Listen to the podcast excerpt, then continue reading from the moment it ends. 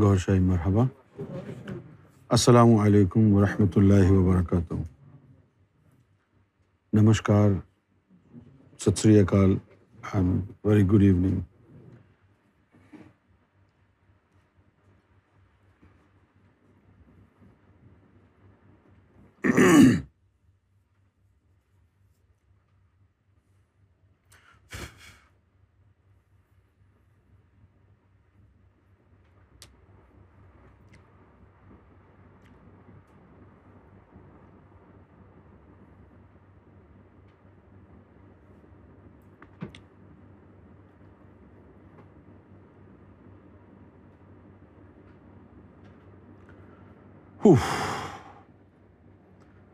Message and doctrine rendered to us by His Holiness Lahore Shahi is acceptable to all human beings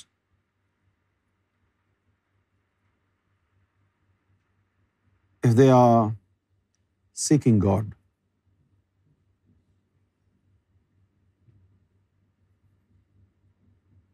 You have to underline this word. Acceptable to all those who are seeking God's love. As long as they're seeking God's love, it doesn't matter what religious background do they come from. Because those who are genuinely seeking God's love they are concerned about their connection with God. And if they are blessed with the divine connection, they are fine.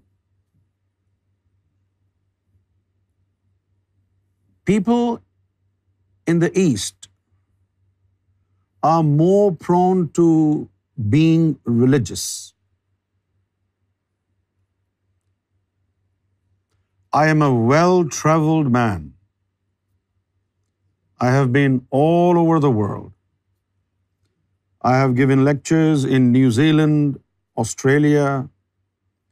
South Korea, Canada, United States of America, Spain, France, everywhere, Singapore. I have seen people and my observation is that people in the East are more prone to being religious rather than being seeker of the truth. But in the West, although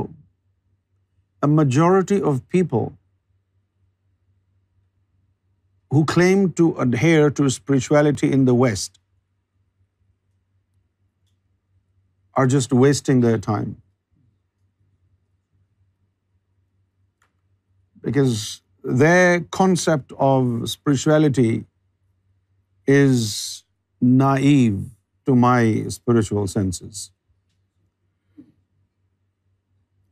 However, those who genuinely seek God's love they are pure ones they have no problems way they will find God if they find God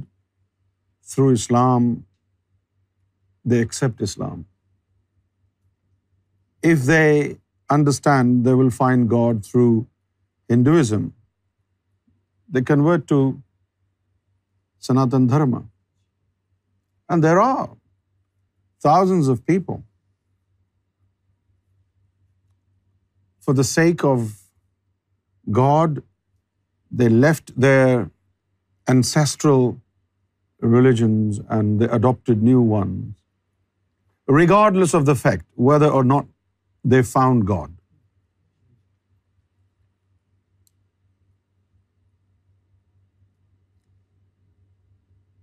Not many spiritualists, genuine spiritualists,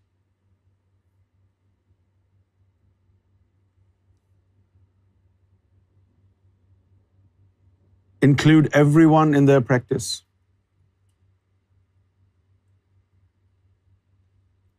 If you have a Hindu guru, his following is a Hindu following.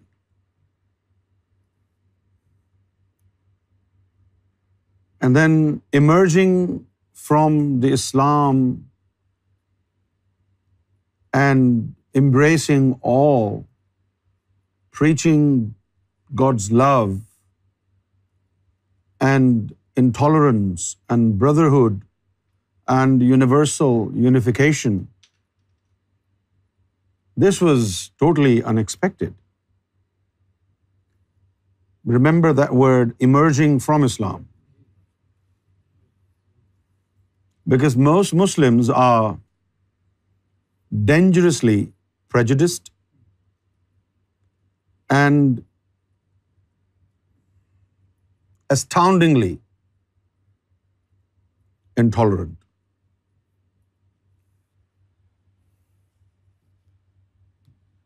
And I tell you today, not even one Muslim in this world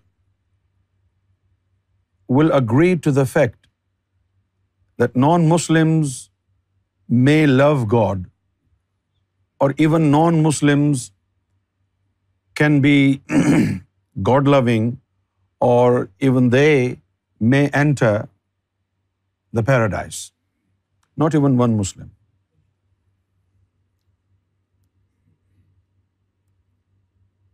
But His Holiness Gaur Shahi,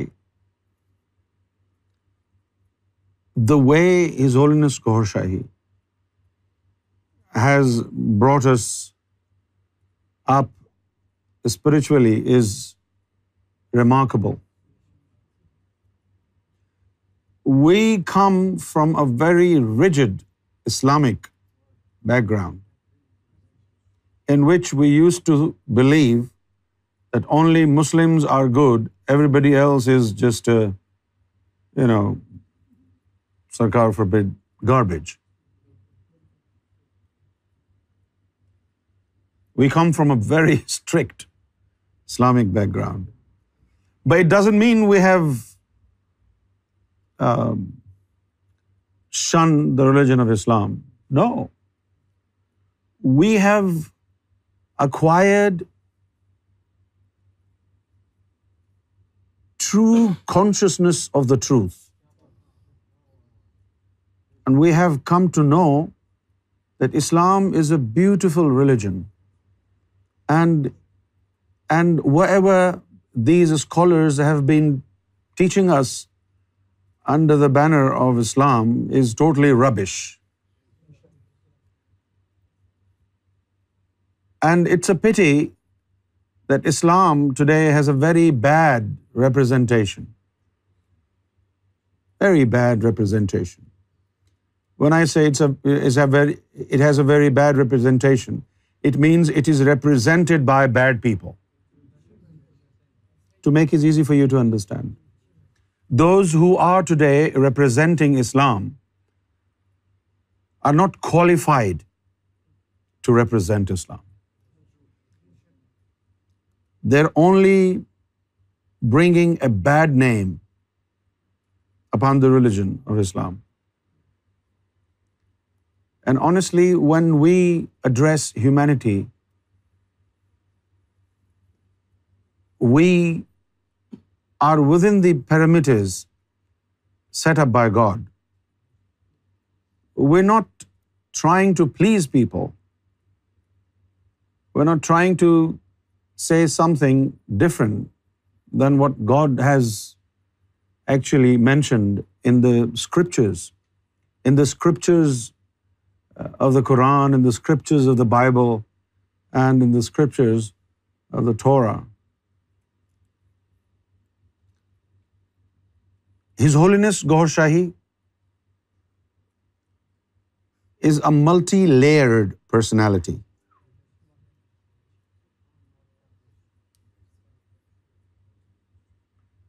Number one who is his holiness Gohar Shahi it's a mystery we will dig deep and we will want to find out who his holiness Gohar Shahi is and in doing so we will touch upon many different, exterior and interior layers of his personality. But no matter how deep do we dig in finding the truth out, it remains mysterious.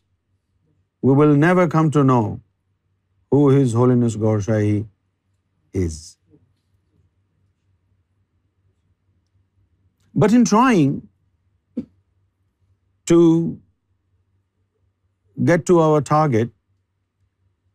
we will come to know a lot of attributes, a lot of um, fragments of his personality. As a young man, when I had become fed up with the sectarian elements within Islam, I was so dismayed and so disappointed that I stopped going to the mosque. I stopped practicing the religion. I stopped praying, and I became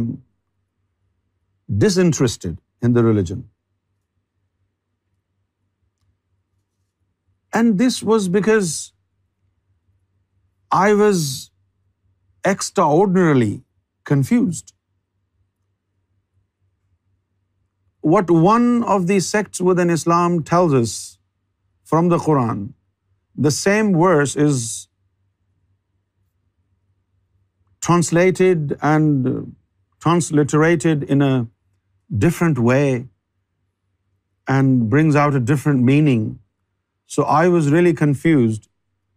what one group of people in Islam understands by the Quran, the another one denies it and declares it to be total disbelief in Islam. So to me, even the interpretation of the Quran became so confusing. And I thought, maybe that's it. I'm not going to get anything out of uh, this religion. So I stopped praying. Until one day, when I was sitting in my college library, and I saw one of my friends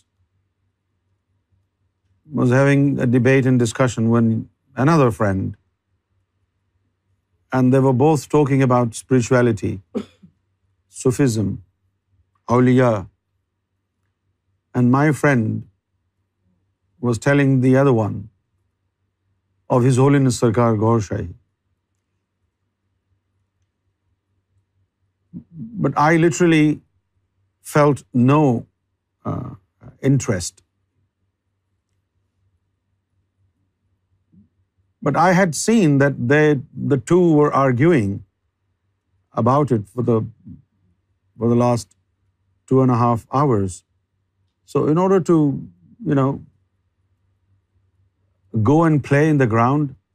I told him, if he doesn't want to come with you, I will come with you. Let's play cricket.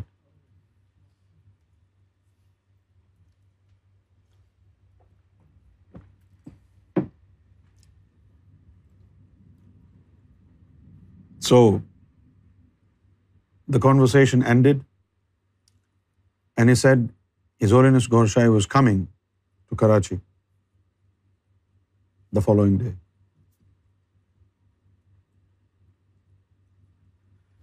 So next day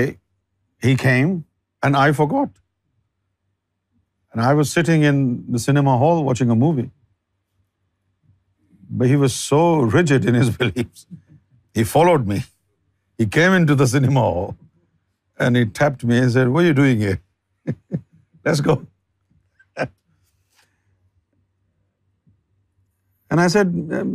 may be tomorrow sir no today so we went went to see Sarkar at the time I didn't know what a saint of God is I had no knowledge of اولیا فقرا درویش nothing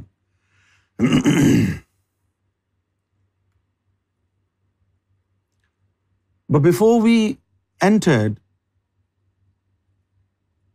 the place I told him if I meet with Sarkar and I am misguided. On the day of judgment, I will tell Allah, He is responsible for my misguidance. And he said, okay.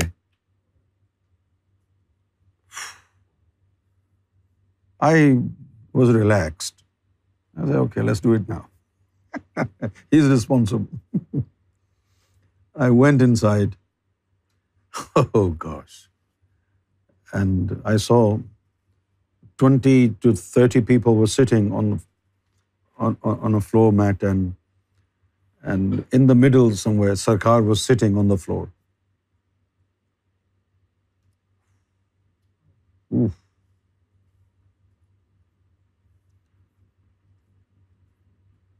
The first sight, Sarkar's face I was gone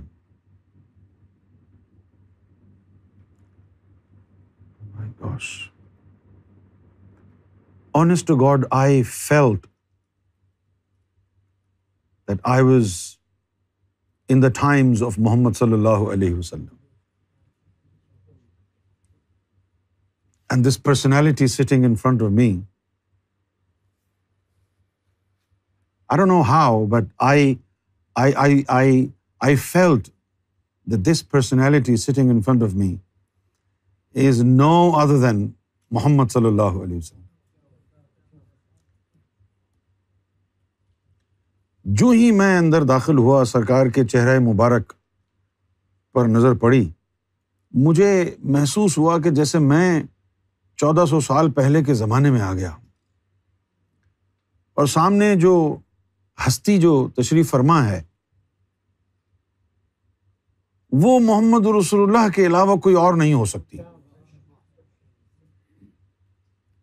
آپ کی آپ کی ریش مبارک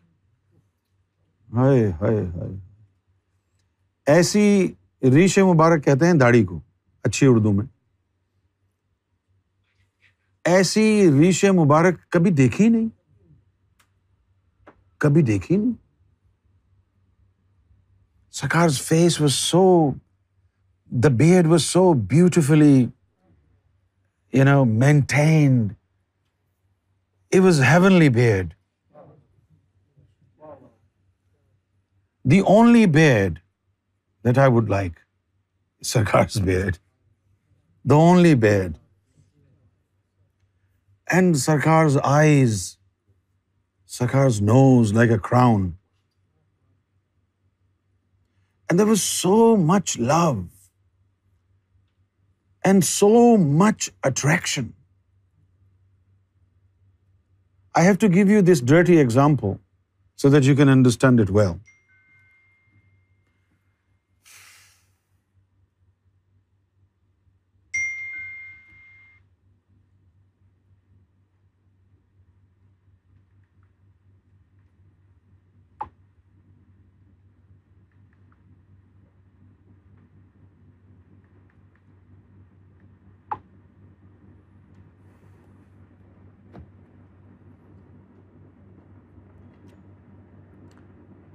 This example may not apply to all of you,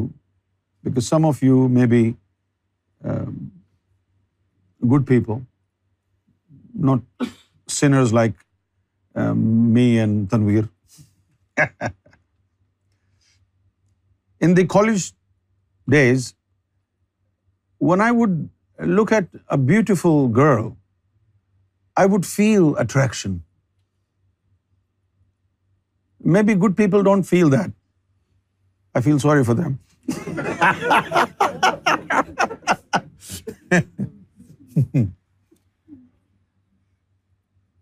you feel attraction why why you call it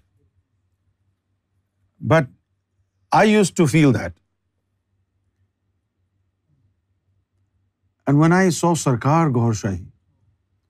I felt immense attraction But this attraction was different. It was like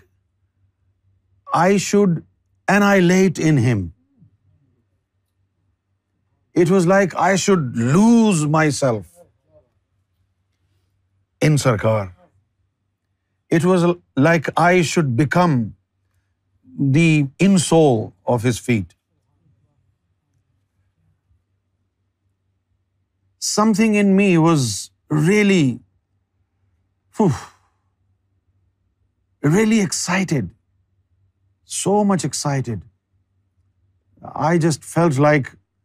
hugging Sarkar and getting clung to Sarkar's feet. It was out of this world experience.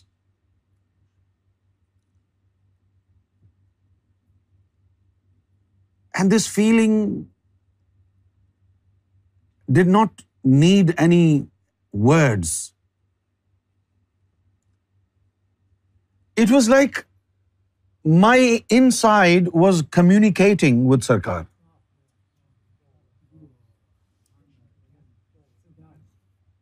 It was like an internal conversation going on, an internal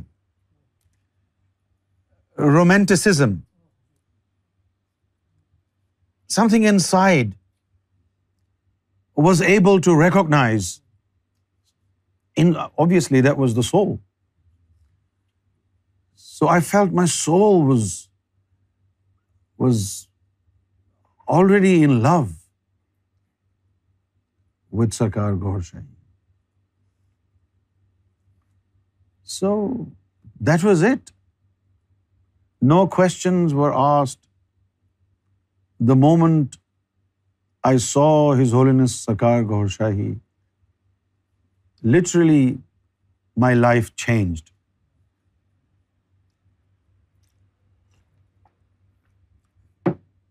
see the problem is I went to see Sarkar Gohar Shahi when I had already become disinterested and fed up with the religion okay so now when I met Sarkar Gohar Shahi it was not for any religious reasons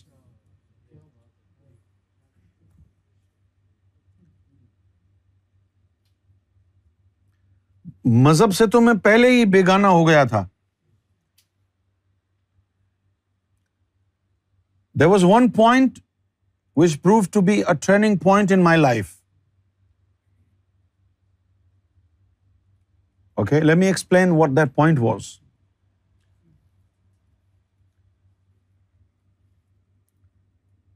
مجھے بچپن سے حضور صلی اللہ علیہ وسلم کے نام سے جو ہے وہ دیوانگی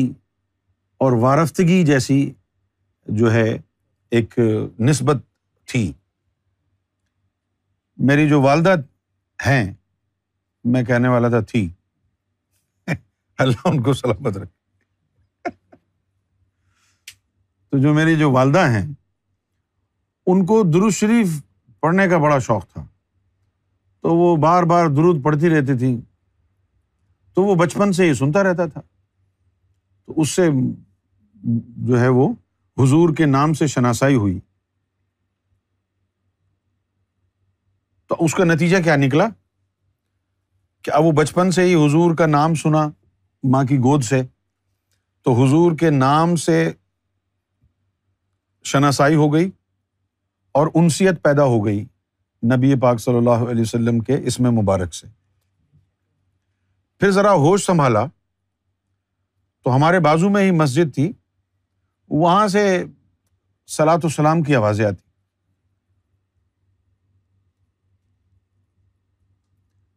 وہ سلاد السلام کی آوازیں آتی تو وہ بڑی اچھی لگتی تو میں ایسے ہی گنگناتے یہاں تک کہ جب میں کرکٹ بھی کھیلتا نا تو میں یہی پڑ یعنی گاتا رہتا مصطفیٰ چکا سلام ابے سنگل لینا نا یعنی کرکٹ کھیل رہے ہیں اور یہ ہو رہا ہے سنگل لے مصطفیٰ جان کور میں کھیل دیا بولنگ کر رہے ہیں مصطفیٰ بولڈ یعنی یہ لائف اسٹائل یہ تھا اب ایک دن ابا مجھے لے گئے دیوبندیوں کی مسجد میں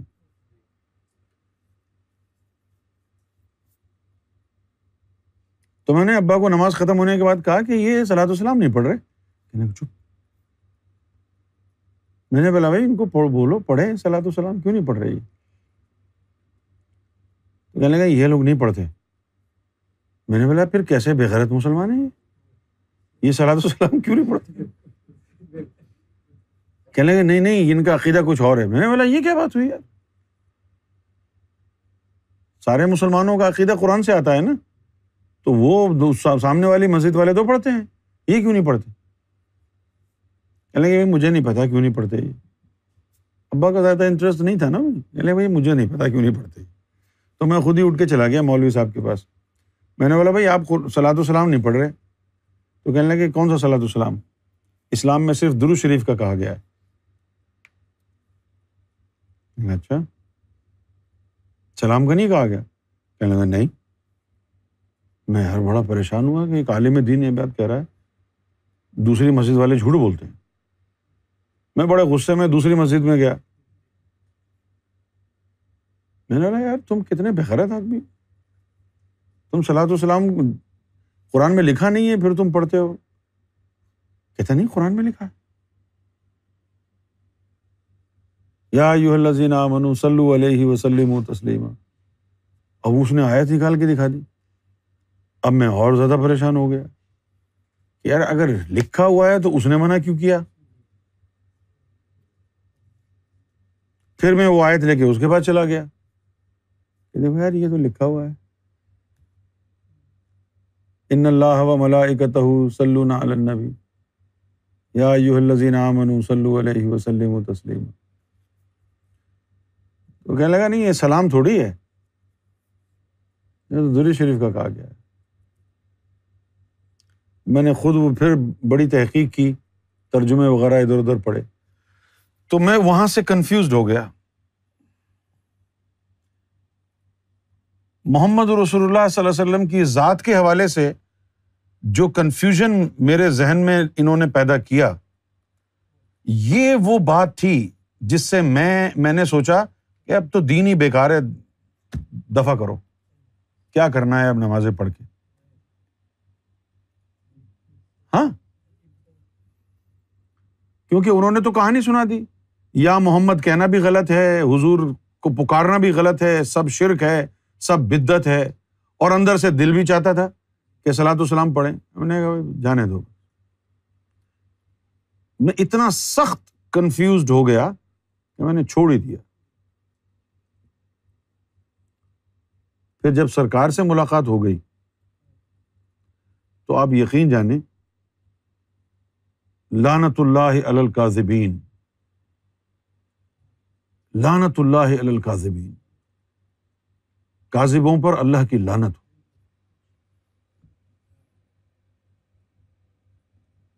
سرکار سے ذکر لے کے میں واپس اپنے گھر جا رہا ہوں سرکار کی ذات گواہ ہے مجھے اپنے پہلے دن کی بات کر رہا ہوں اپنے پسینے سے سرکار کی خوشبو آنے لگی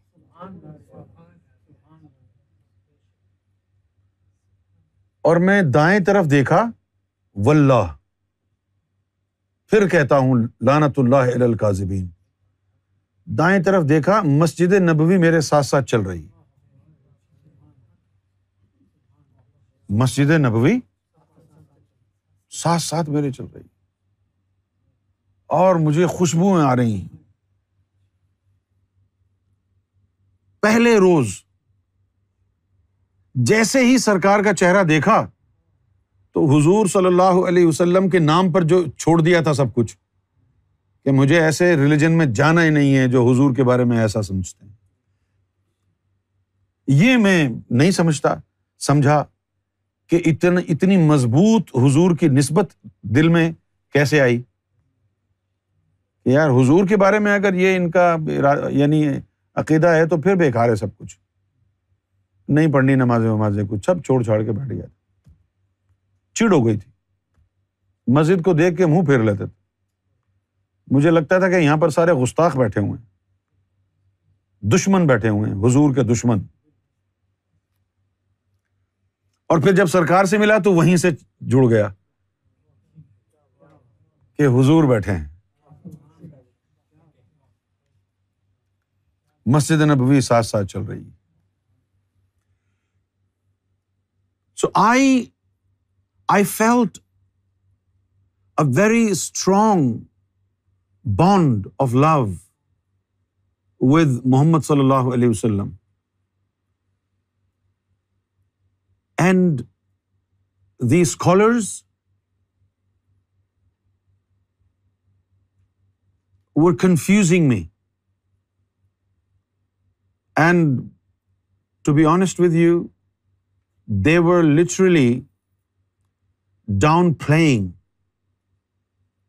the role of Muhammad صلی اللہ علیہ وسلم which infuriated my heart and I got really fed up with them and I stop practicing the religion the moment I saw Sarkar everything came back. Love for the Prophet. Because I instantly felt that the personality sitting in front of me can be no other than the Prophet that I cried for.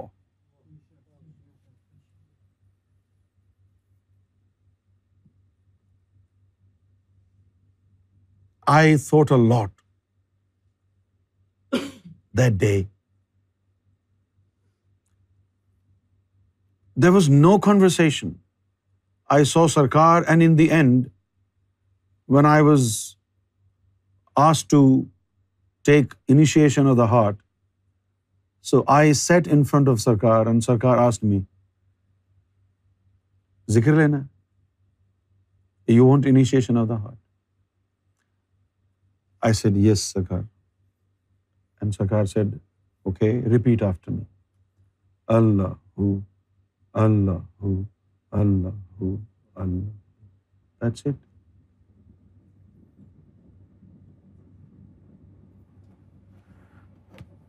and I saw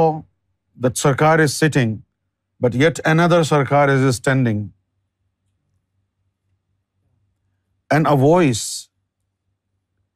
inside me told me that the one sitting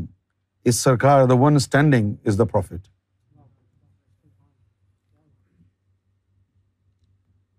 And when I was returning home, I was sweating because it was hot and humid and I was so excited. I felt my heart was pronouncing God's name, vibrating with God's name. So I was sweating like a devil. But suddenly, I smelled myself, and there was a voice within me telling me this is Sarkar's fragrance. And I saw the tomb of the Prophet walking with me. And all along, until I reached my home, this question was on my mind. Who Gohar Shahi is who Gauhar Shahi is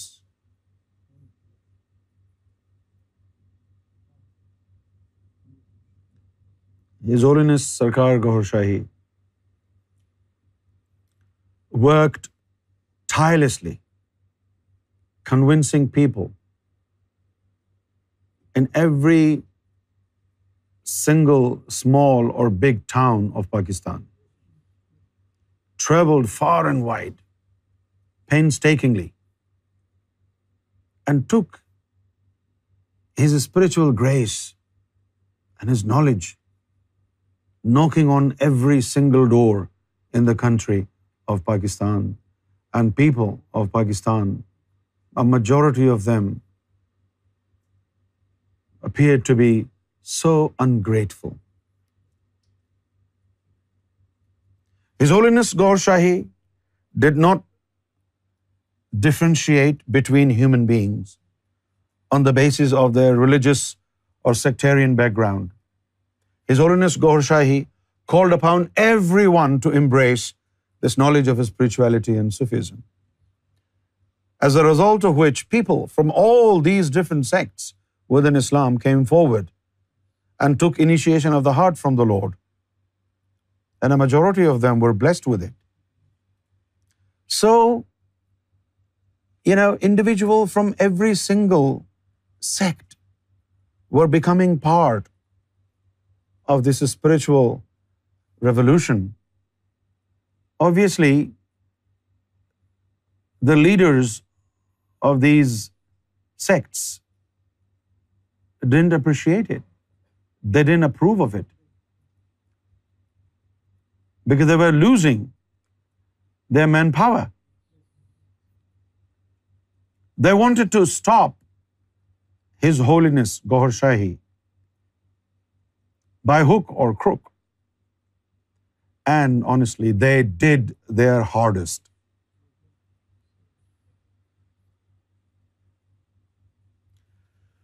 politicians bureaucracy Pakistan army the police they all became fierce enemy to this mission and to His Holiness Gohar Shahi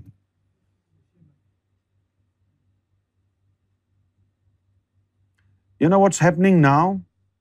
against Imran Khan, negative propaganda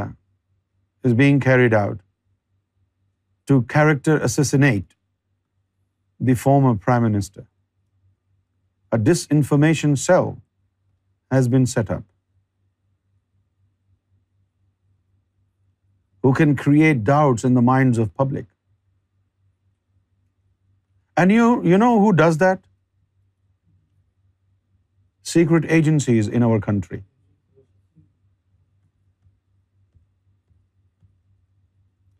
We only hold the religious scholars responsible for the mass scale misguidance in Pakistan. But let me tell you, worse than these religious scholars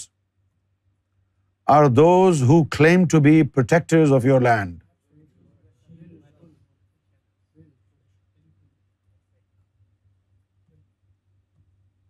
They call themselves that they protect you. Only God knows who they're protecting.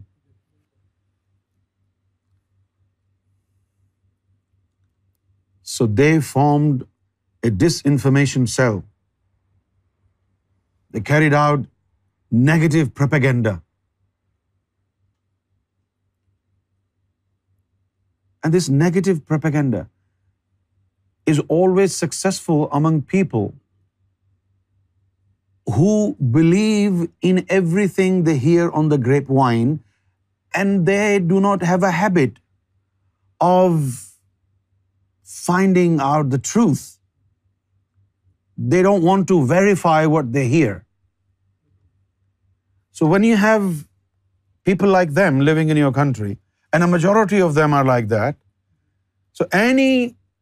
disinformation, so any negative propaganda will prosper.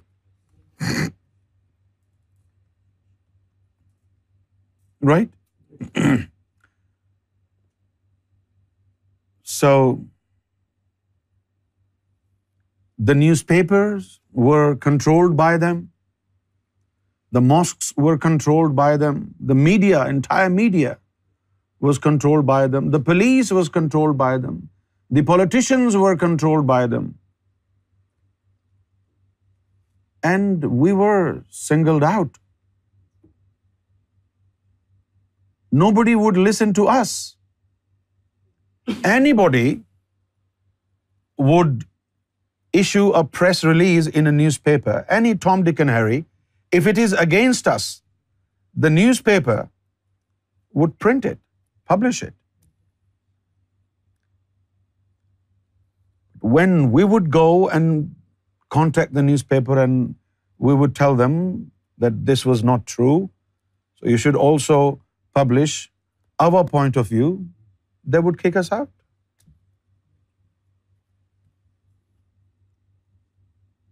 And this negative propaganda included so many controversial claims for example they said that His Holiness Gaur Shahi has claim to be a prophet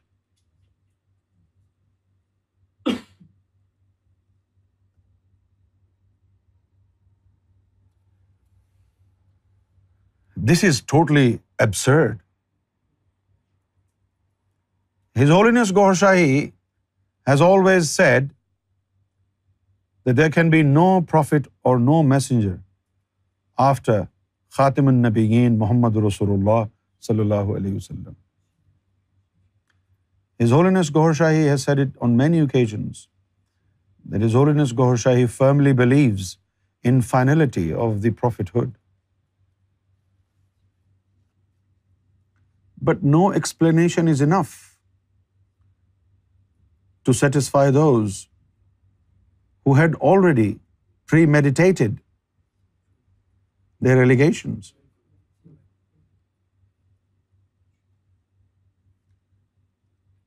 His Holiness Gaur Shahi talked about Salat and explained to the public how salat is performed and what are the must dos before a salat is accepted in the court of God and His Holiness Gaur Shahi furnished his argument with reference from Quran and ahadith yet it was rejected His Holiness Gaur Shahi said salat is is not something that that you would utter out with the tip of your tongue salat is something that has to be established and should stay in your heart his Gaur Shahi said according to Muhammad صلی اللہ علیہ وسلم there is no salat without the presence of the heart if your heart is absent in the salat Salat will not reach God. So His Holiness Gaur Shahi explained the spiritual requirement which will perfect your salat, and your salat will reach God. But they came up with an allegation which is totally absurd, and they said oh His whole Shahi stops people from offering salat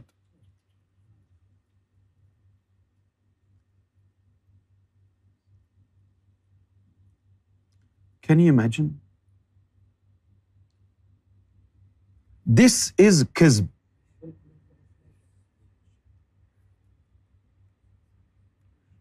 Holiness Gaur Shahi is explaining what you must do to make your salat perfect. And in return to this explanation, the negative propaganda was that His Holiness Ghor Shahi is against salat.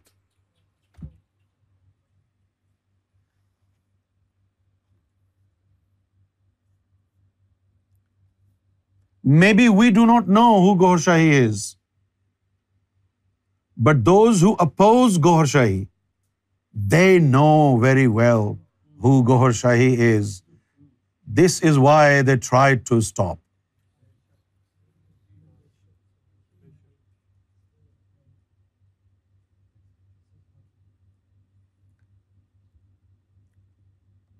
Like Pakistan has their first match on 28th of August against India.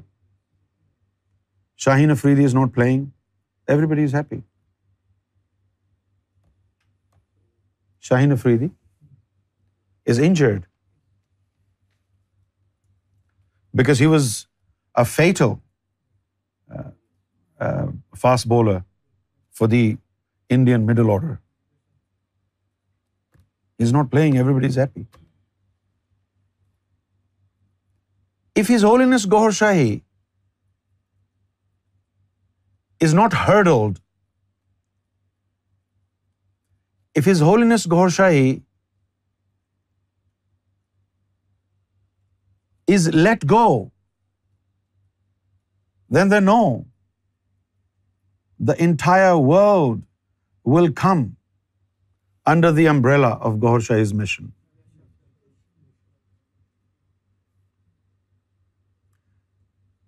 especially the army of Pakistan had this thought in their mind After His Holiness Gaur Shahi spoke to 5 million people in Lahore in 1996, there was a massive gathering of people.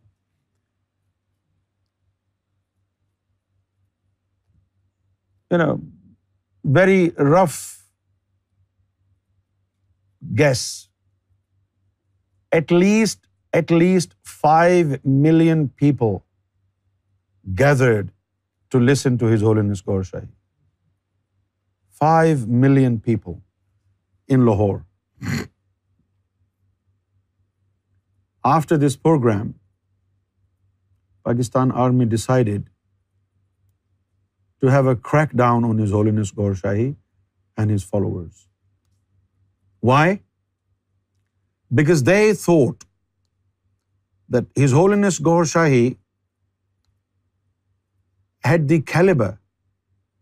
Of bringing about same level revolution which was seen by Ayatollah Khomeini in Iran spiritual revolution کم و بیش پچاس لاکھ لوگوں کے مجمے سے خطاب فرمایا سیدنا امام مہدی گوہر شاہی نے Mochi Darwaza Lahore nineteen ninety six میں یہ وہ پروگرام تھا جس کو دیکھنے کے بعد کیا ہوا اس پروگرام سرکار کی یہ پہلے سے سرکار کا یہ ارادہ تھا کوٹری شریف سے چلنے سے پہلے ہی کہ ہم لاہور پروگرام کریں گے پروگرام کرنے کے بعد پھر ہم نے امریکہ کا ویزا لگوانا ہے پھر ہم امریکہ کا دورہ کریں گے تو یہ لاہور میں سرکار نے پروگرام کیا اور دوسرے دن اپنے پروگرام کے مطابق سرکار امیرکن کونسلیٹ لاہور چلے گئے ویزے کی لائن میں لگے ہوئے ہیں اندر سے کونسلیٹ سے ایک امیرکن آفیسر باہر آتا ہے سرکار کے پاس اور سرکار سے بڑے ادب اور آجزی سے پوچھتا ہے کہ آپ سرکار گور شاہی ہیں سرکار نے فرمایا کہ ہاں جی میں ہی گور شاہی تو اس نے پوچھا سرکار کے ہاتھ میں اسی دن کا اخبار تھا جس میں سرکار کی فوٹو چھپی ہوئی تھی اور بتایا گیا تھا کہ سرکار نے خطاب فرمایا تو اب سرکار اپنی ہی نیوز پڑھ رہے تھے اخبار میں تو اس آفیسر نے پوچھا کہ آپ کے پاس کوئی پروف ہے کہ آپ گور شاہی ہیں تو سرکار نے کہا یہ دیکھو اخبار میں کیا لکھا ہے دیکھو یہ گور شاہی لکھا ہے اور یہ میری تصویر ہے دیکھ لو تو انہوں نے جو ہے اخبار لے لیا سرکار سے پاسپورٹ بھی لے لیا اور بڑے عزت کے ساتھ کہا کہ آپ ہٹ جائیں لائن سے آپ یہاں آ کے تشریف رکھیں تو وہاں بٹھا دیا ویزا لگا کے کوئی اپلیکیشن یہ وہ سب کچھ ختم اخبار دیکھ کے ویزے لگایا کہ اگر آپ گور چاہیے تو یہ چاہیے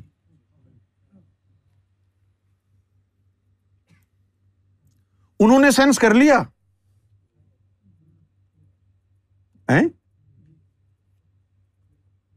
سات ہزار میل دور ہے پاکستان امریکہ سے کتنا دور ہے ہاں، سات ہزار میل دور بیٹھے ہوئے لوگوں نے اخبار میں فوٹو دیکھ کے کر لیا ہو سم تھنگ از اسپیشل اور انہوں نے جو ہے بجائے تنقید کرنے کے بولے جی آپ یہاں آ جائیں چلے گئے اور اس پروگرام کے بعد ہماری حکومت نے بیوروکریسی نے کیا کیا کہیں یہاں روحانی انقلاب نہ آ جائے کہیں عوام ان کے ہاتھوں میں نہ چلی جائے اب جیسے میں بیچ میں ذرا سا ایک پولیٹیکل انالیس بھی کر دیتا ہوں جو آج حال ہے پاکستان میں کہ عوام اس وقت عمران خان کے ہاتھ میں ہے ایک طرف تو سارے تجزیہ نگار یہ کہہ رہے ہیں کہ بھائی عوام تو عمران خان کے ساتھ کھڑی ہے اس سے بڑھ کر تو کوئی اچھی بات ہی نہیں لیکن ان کو نہیں پتا کہ آرمی والے جو جنرل بیٹھے ہیں ان کے دماغوں میں کیا ہے میں بتاتا ہوں کیا ہے ان کے دماغوں میں یہ ہے کہ جیسے آپ کسی کے ٹیسٹیکل زور سے پکڑ لیں تو وہ مچلے گا اسی طرح یہ آرمی والے آج کل مچل رہے ہیں کہ عوام عمران خان کے ہاتھ میں چلی گئی ہے یہ عمران خان کے حق میں اور زیادہ بری بات ہے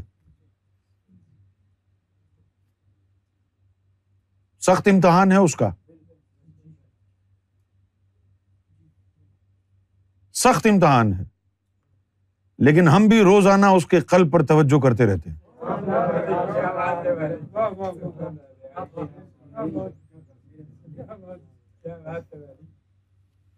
کیونکہ عوام ان کے قبضے میں رہے اس وجہ سے ہی تو وہ سب کچھ کرتے آئے ہیں آج تک عوام ان کے قبضے میں رہے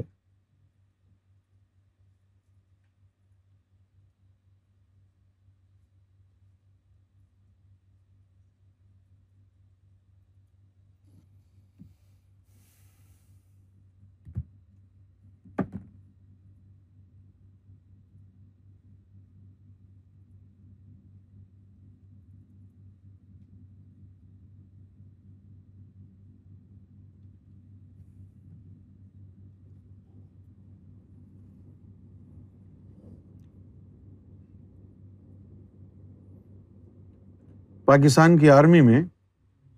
کچھ جرنل سرکار کے حق میں ابھی بھی ہیں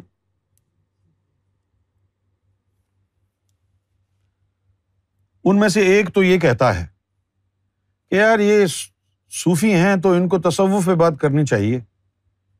بس سیاست پر بات کیوں کرتے ہیں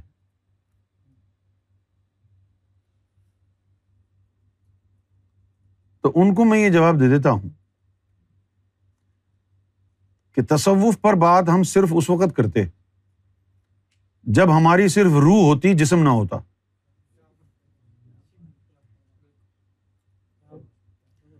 جب تک ہم جسم میں موجود ہیں اس جسم پر تو آپ کے ملک کی کے قوانین لاگو ہوتے ہیں نا روح پر نہیں ہوتے تو جب آپ ہم پر ظلم کرتے ہیں تو ہمارا تصوف بھی متاثر ہوتا ہے ہمارا ایمان بھی متاثر ہوتا ہے ہماری زندگی بھی متاثر ہوتی ہے تب ہم یہ دعا کرتے ہیں کہ اے اللہ تجھے چادر زینب کا واسطہ تجھے محمد رسول اللہ کی کالی کملی کا واسطہ اے اللہ تجھے اپنی کبریائی کا واسطہ تجھے اپنی عزت و ناموس کا واسطہ اس دنیا میں اس خطۂ پاکستان سے ان بدبخت جرنلوں کو بدبخت آرمی کے لوگوں کو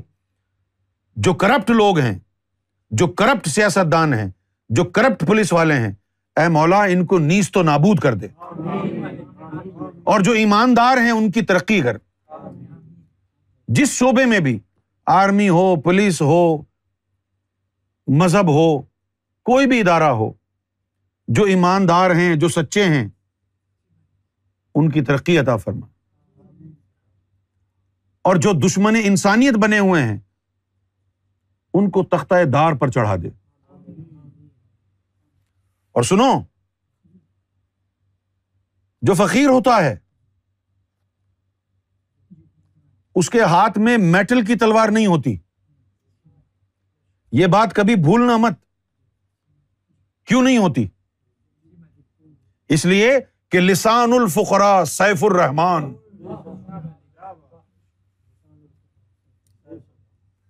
لسان الفقرا سیف الرحمان ہوتی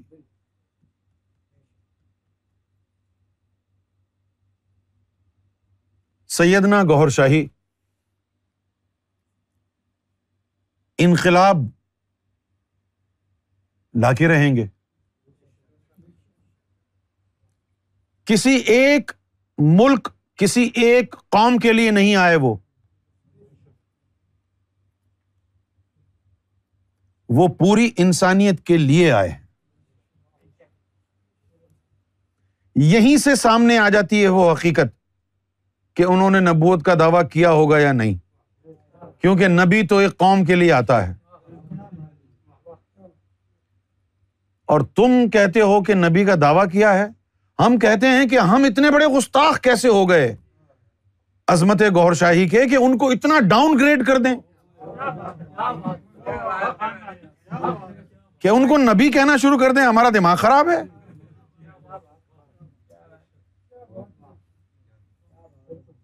کیوں بھائی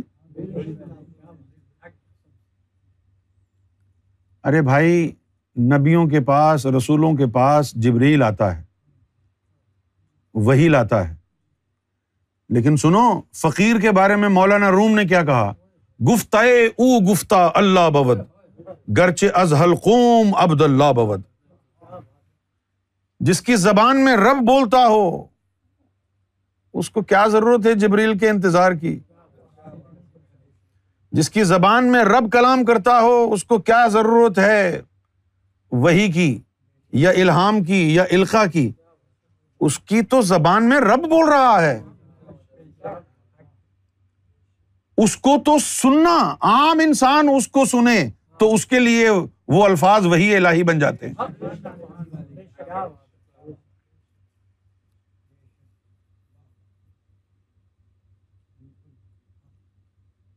سیدنا گور شاہی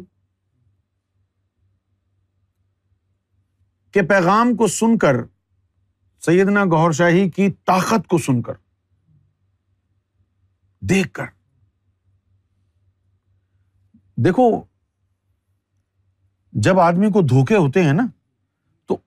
دھوکوں کی وجہ سے اس کا جو ایمان ہے وہ ڈاما ڈول ہو جاتا ہے اس کا جو ایمان ہے متزلزل ہو جاتا ہے شیکی تو ہم اگر دیکھیں کہ جتنے بھی یہ پیر فقیر بیٹھے رہتے ہیں ان کے پاس جاتے ہیں دم درست کرانے کے لیے کہاں کسی کو آرام آتا ہے بیت ہوتے ہیں جا کے کہاں کسی کو اللہ ملتا ہے لیکن ہم نے سرکار گور شاہی کی بارگاہ میں دیکھا آپ یقین کریں جو سرکار نے کہہ دیا زبان سے وہ ہو کے رہا پتھر پر لکیر جو سرکار نے فرمایا زبان مبارک سے اور فرمایا بھی مذاق مذاق میں وہ خیر یار یہ تو ہوتے ہی رہتے ہیں کام اور ہو گیا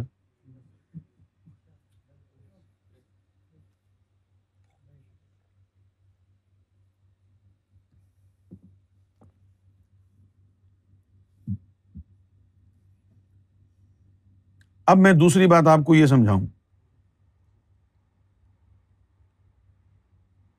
کہ جب مولویوں نے مفتیوں نے پیروں نے شیوخ نے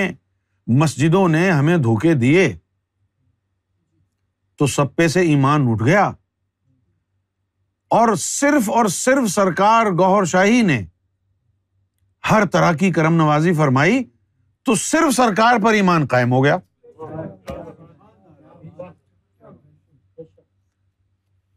بھائی اگر تم چاہتے تھے کہ تم پر بھی ایمان قائم ہو تو تم دھوکے نہ دیتے ہمیں اور تم اس قابل نہیں تھے شیخ بننے کے پیر بننے کے عالم بننے کے تو مت کرتے دعویٰ کے ہم عالم ہیں مت کرتے دعویٰ کہ ہم شیخ ہیں ہم مرشد ہیں تم نے دعوے کیے ہم نے بھروسہ کیا تم نے دھوکا دیا ایمان ختم ہو گیا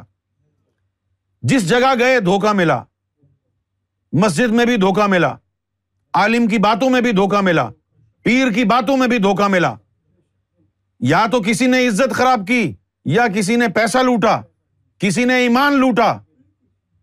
لٹانے والا تو صرف گہور آیا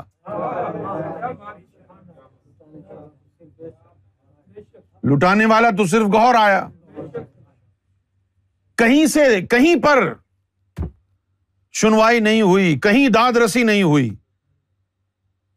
کسی نے ہمارے مسائل کو حل نہیں کیا لیکن جب سرکار گور شاہی سے وابستہ ہوئے تو کوئی مسئلہ ہی نہیں رہا مسئلے ڈھونڈ رہے ہیں کیا ہو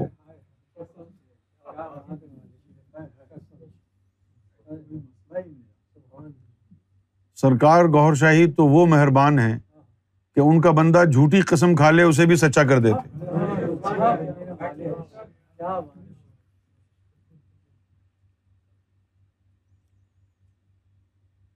تو ہم نے پاکستان میں رہتے ہوئے یہ جانا کہ اصل کانسیپٹ جو سرکار نے بتایا دیکھو پھر میں مثال سیاست کی دوں گا آج کل جو زمانے میں چل رہی یہ بات کہ پاکستان میں رجیم چینج تو کئی دفعہ ہوئی ہے ایک ظلم ہوا تھا نائنٹین نائنٹی سیون میں نائنٹین سیونٹی سیون میں جب بھٹو صاحب کو جو ہے زبردستی ان کا جوڈیشل مرڈر کیا گیا تھا ذوالفقار علی بھٹو صاحب کو بڑا جینیس آدمی تھا بہت اعلی آدمی تھا ہمارے خطے میں پاکستان میں دو جینیس آدمی گزرے ہیں ایک ہی وقت میں ایک ذوالفقار علی بھٹو تھا اور ایک مجیب الرحمان تھا بہت جینیس آدمی دونوں اور دونوں کا کام ہو گیا دونوں وہ بھی رجیم چینج تھا کئی دفعہ رجیم چینج ہوا بعد میں بھی ہوتا رہا لیکن کسی کو کچھ پتا نہیں چلا کہ کیا ہوا ہے اب جب عمران خان صاحب کو نشانہ بنایا گیا تو یہ بندہ ہے کوئی وکری ٹائپ کا اس نے پوری عوام کو بتا دیا کہ بھائی یہ ہوا ہے باقی لوگ ڈرپوک تھے اس نے بتا دیا سمجھ گئے آپ اب جو اب عوام اب لوگ کہتے تھے جی عوام باشعور نہیں ہے وہ بھائی عوام باشعور کیسے ہوگی جب ان کو علم نہیں ہوگا سارے کے سارے مسائل تو آپ کے جو ہے بند کمروں میں ہوتے ہیں عوام کو کیا پتا کیا ہو رہا ہے جب تک عوام کو پتہ نہیں تھا کہ یہ شہباز شریف حمزہ شریف نواز شریف مریم شریف لوٹا شریف کھوتا شریف یہ سارے چور اچکے ڈاکو ہیں تو ان کو ووٹ ڈالتے رہے اب عوام کو پتا چل گیا ہے کہ یہ تو غدار ہیں یہ تو چور ہیں اب کون ڈالے گا ان کو ووٹ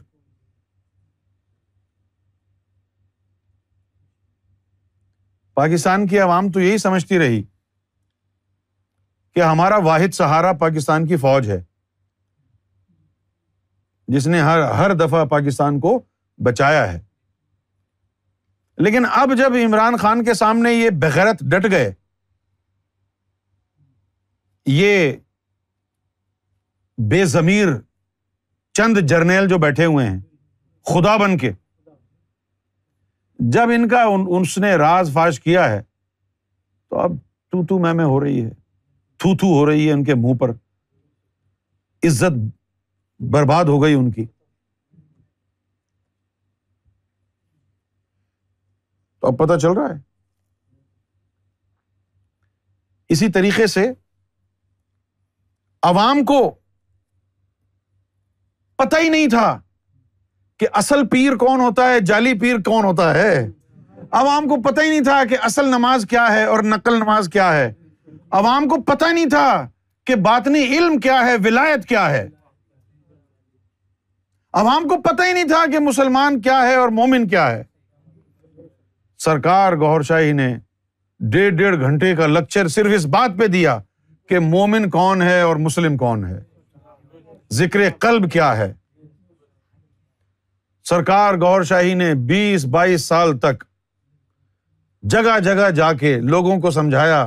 کہ مومن بنو مومن کا تعلق دل سے ہے اللہ کو پانا ہے تو اللہ کو عبادت کے ذریعے پایا نہیں جا سکتا اللہ کو دل کے ذریعے پایا جائے گا اگر عبادت دل کو صاف نہیں کر سکتی تو عبادت بیکار چلی جائے گی سرکار گور شاہی نے لوگوں کو شعور بخشا جس طرح عمران خان نے پاکستان کی عوام کو سیاسی شعور دیا ہے اس طرف آ جائیں تو سیدنا سرکار گور شاہی نے عوام کو روحانی شعور دیا ہے دین اسلام کی حقیقت کا شعور دیا ہے سیدنا گور شاہی نے سمجھایا ہے کہ آلی میں دین کس کو کہتے سرکار گور شاہی نے بتایا ہے کہ ولی اللہ کون ہوتا ہے اور بڑی ہی آسانی سے بڑے آسان الفاظ میں ترجمہ کرتے ہوئے کہ ولی اللہ یعنی اللہ کا دوست اگر تم کسی کو کہو کہ یہ میرا فلاں آدمی میرا دوست ہے تو وہ سوال کرے گا کبھی بات چیت ہوئی نہ جی کبھی بات چیت تو نہیں ہوئی کبھی دیکھا اس کو دیکھا بھی نہیں تو پھر کاہے کا دوست ہے سرکار نے فرمایا اللہ کا دوست بننے کے لیے ضروری ہے کہ کم سے کم اس سے بات چیت کی ہوئی ہو اس کو دیکھا ہو نہ اس سے بات چیت کی نہ اس کو دیکھا تو کدھر کا ولی اللہ ہے کدھر کا دوست ہے پھر سرکار گور شاہی نے مرشد کی بھی تشریف فرمائی کہ مرشد وہ ہے کہ جس کو اللہ کا دیدار ہوا اللہ کا نقشہ اس کے دل پہ آ گیا پھر وہ نیچے اتر گیا پھر اس کو دیکھنا رب کو دیکھنا ہے اس کو دیکھنا سو کروڑ حجوں کا ثواب ہے مرشد باہو لکھ کروڑا حج جاؤں سرکار نے ولیوں کا راز کھول دیا مرشد کس کو کہتے ہیں مرشد کی کوالیفیکیشن کیا ہونی چاہیے شریعت کیا ہے باطنی شریعت کسے کہتے ہیں تریقت کیا ہے تریقت کے جز کتنے ہیں تریقت کہاں سے شروع ہوتی ہے کہاں تک لے جاتی ہے حقیقت کیا ہے معارفت کیا ہے فنا کیا ہے بقا کیا ہے نہ صرف ایکسپلین کیا بلکہ ان راستوں پر چلایا لاکھوں دلوں میں اس میں ذات سرکار گور شاہی نے قائم فرما دیا ہزاروں کو مجلس محمد صلی اللہ علیہ وسلم تک پہنچایا سینکڑوں کو اللہ کا دیدار کرایا اور کچھ کو تو عالم غیب تک لے گئے جب عوام کو شعور آیا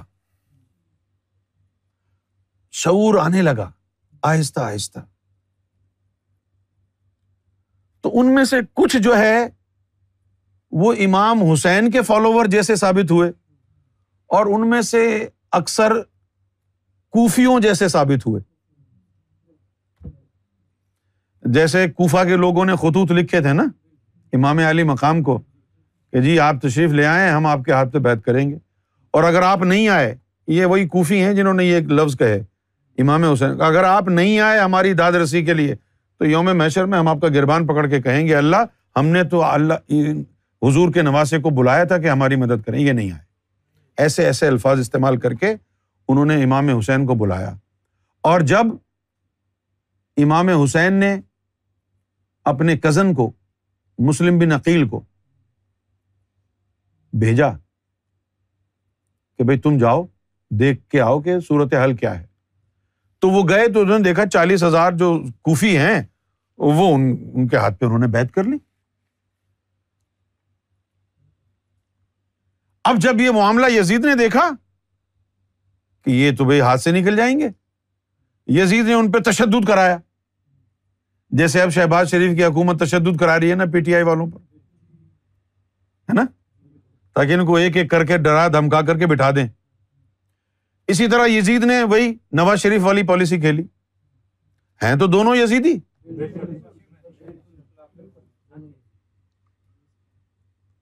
اور جناب اس نے جو ہے وہ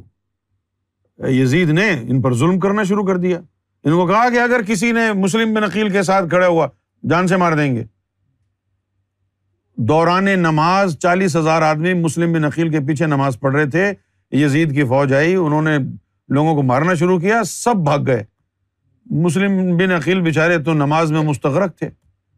ان کو پتہ ہی نہیں چلا بھائی ان لوگوں کی نماز تو بڑی خاص ہوتی تھی نا اگر ہم لوگ نماز پڑھا رہے ہوتے تو ہم تو دیکھ رہے ابھی بھاگو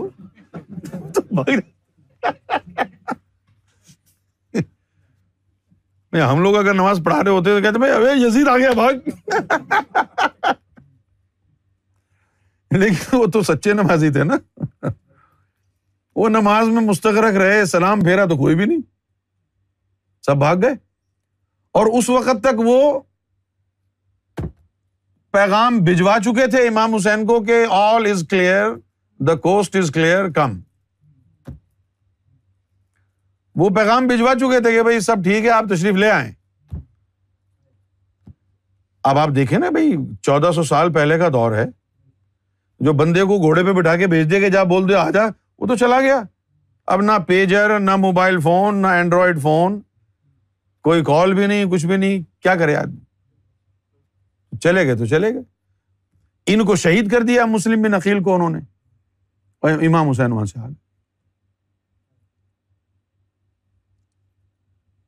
تو کوفیوں کا کیا کردار ہوا اس میں کہ وہ خوف زدہ ہو کر ڈر گئے اور انہوں نے امام حسین کے ساتھ بے وفائی کی یہی چیز سرکار گور شاہی کے ساتھ جو بہت بڑی پبلک لگی تھی انہوں نے بھی کیا جب سرکار گور شاہی نے غیبت اختیار کی تو لگ گئے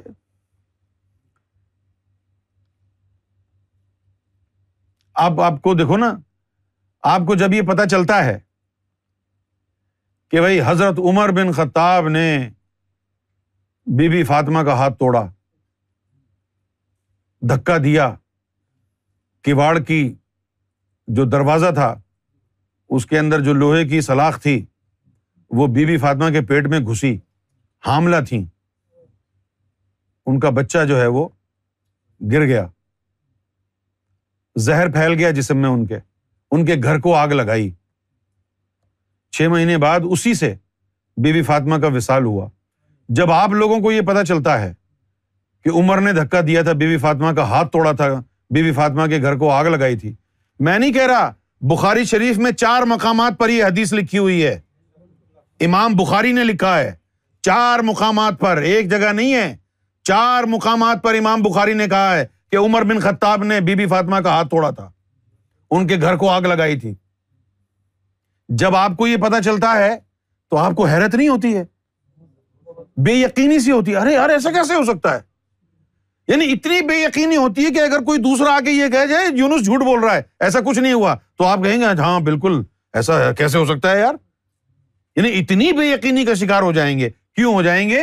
کہ آپ کے وہم و گمان میں بھی نہیں ہوگا مسلمانوں کا دوسرا خلیفہ اتنا ظالم ہو سکتا ہے کیونکہ آپ نے تو ان کے عدل کی کہانیاں سنی ہیں ظلم کی کہانیاں کہاں سنی ہیں کیوں بھائی آپ کو حیرت ہوتی ہے نا جب آپ یہ حدیث میں پڑھتے ہیں کہ حضور صلی اللہ علیہ وسلم یعنی ناساز ہے آپ آپ آپ کی طبیعت کے کے سے پہلے اور صلی اللہ علیہ وسلم فرماتے ہیں کہ خلافت معاملے میں تمہیں لڑائی جھگڑا نہ ہو تم میں تو لاؤ کسی کاتب کو بلوا لو قلم اور دوات لے کے آ جائے وہ میں تمہیں نصیحت کر جاؤں عمر بن خطاب تلوار لے کے کھڑا ہو گیا کہنے لگا جی قرآن اتر چکا ہے دین اسلام مکمل ہو گیا ہے ہمیں آپ کی نصیحت کی ضرورت ہی نہیں ہے نہ جانے ہی جان کی کیفیت میں کیا بول رہے ہیں آپ آپ کو تو پتا ہی نہیں ہے اس وقت کہ آپ کیا بول رہے ہیں یہ الفاظ لکھے ہیں حدیث کے اندر آپ کو یقین آتا ہے کہ ایسا ہوا ہوگا نہیں آتا لیکن ان کا دماغ خراب ہے امام بخاری کا جنہوں نے اپنی کتابوں میں یہ روایت لکھی ہے ہوا ہوگا تبھی لکھی ہے نا تو یقین نہیں آتا نا اسی طرح جب میں نے کہا کہ سرکار کے گھر والے کافر ہو گئے ہیں یہ سرکار کے مرتبہ مہندی کو چٹلا رہے ہیں یہ جو بڑے بڑے ہمارے عہدے دار تھے ان سب نے اپنا ایمان بیچ دیا ہے لوگوں کو یقین ہی نہیں آیا جس طرح ان کو ان پر یقین نہیں آیا تھا کہ یار عمر بن خطاب ایسا کیسے کر سکتے ہیں آج تک علمائے اہل سنت کے بڑے بڑے جو یعنی جید علما ہیں وہ اپنی ساکھ کو بچانے کے لیے اور ان کے بقول دین اسلام کو بچانے کے لیے وہ عمر کا نام لے کے جھوٹ بولتے ہیں کہ عمر تو اتنے اچھے تھے عمر اتنے اچھے تھے انہوں نے کبھی دھکا نہیں دیا انہوں نے کبھی یہاں تک کہ امیر معاویہ کے بھی حق میں نعرے لگواتے جو مولا علی کو گالیاں دلواتا تھا آپ لوگوں کو یقین نہیں آتا نا کیونکہ آپ نے سنا ہے وہ تو بڑے بڑے مرتبے والے لوگ تھے عمر بن خطاب تو دوسرے خلیفہ تھے لیکن یہ میری انوینٹ کردہ باتیں نہیں ہیں یہ احادیث میں لکھا ہے امام بخاری نے لکھا ہے یہ اب آپ کے ہاتھ میں ہے آپ کے کوٹ میں ہے بال آپ کو تو نہیں پتا وہاں کیا ہوا تھا روایتوں کے ذریعے پتا چلا ہے نا تو اس کے بعد اب آپ کیا کریں گے یہ سننے کے بعد بھی آپ عمر بن خطاب کی حمایت لیں گے یا محمد رسول اللہ کی حمایت لیں گے اس کے باوجود بھی اگر کوئی حضور صلی اللہ علیہ وسلم کو جھٹلا دے عمر بن خطاب کی حمایت کر کے ان کے جھوٹ کو چھپاتا رہے کہاں کا مسلمان ہے وہ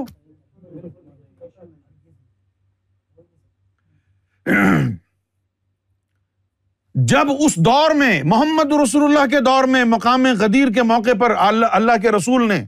یہ فرمایا کہ من کن تو مولاح فہذا علی مولا انا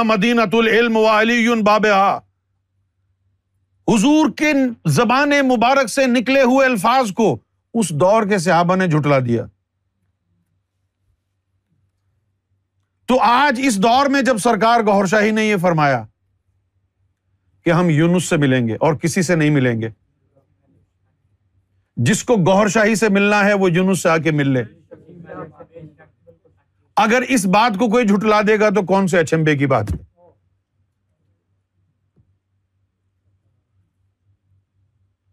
آپ سمجھتے ہیں کہ حضور کے دور کے کافر اور منافق تھوڑے بہتر تھے اس دور کے کافر سے کافر تو ہر دور کا ایک ہی جیسا ہوتا ہے منافق تو ہر دور کا ایک ہی جیسا ہوتا ہے نفاق اور ایک کسوٹی رکھیں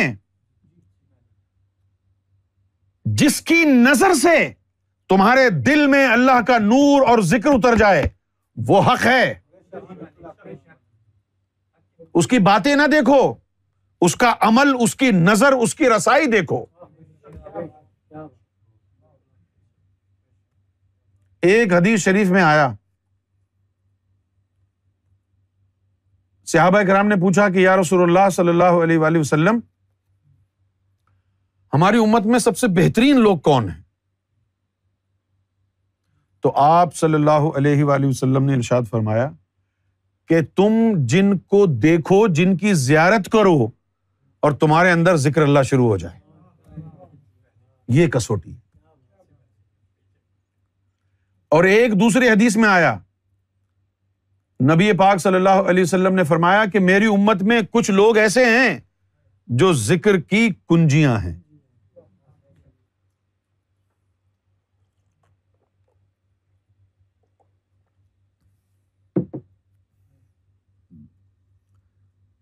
یہ حدیث جو ہے ابن ماجہ میں ہے خیا الزین ازا روا ذکر اللہ ازا جل کہ بہترین لوگ تم میں سے وہ ہیں کہ تم جن کی زیارت کرو جن کو دیدار کرو اور تمہارے اندر ذکر اللہ شروع ہو جائے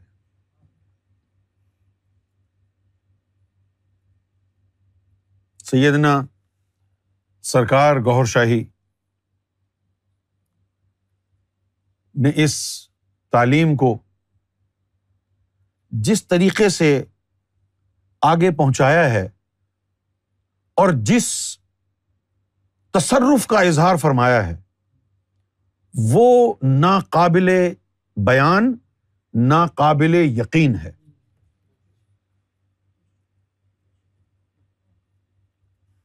کچھ تو نکات ایسے ہیں سرکار کی ذات سے جڑے کہ جن کو ہم نے عوامی سطح پر ملاحظہ کیا ہم نے پبلکلی دیکھا کہ سرکار نے یہ فرمایا ہے سرکار نے یہ کیا ہے لیکن اگر ان نکات کو ڈسکس کیا جائے اور پوری تاریخ انسانی میں دیکھا جائے کہ کوئی اور بھی ایسی نظیر ملتی ہے تو آپ یقین جانیں سرکار کی ذات گواہ ہے پوری تاریخ انسانی میں پوری تاریخ انبیاء اور مرسلین میں ایسے تصرف کی ایسی مثال ایسی نظیر کہیں نہیں ملتی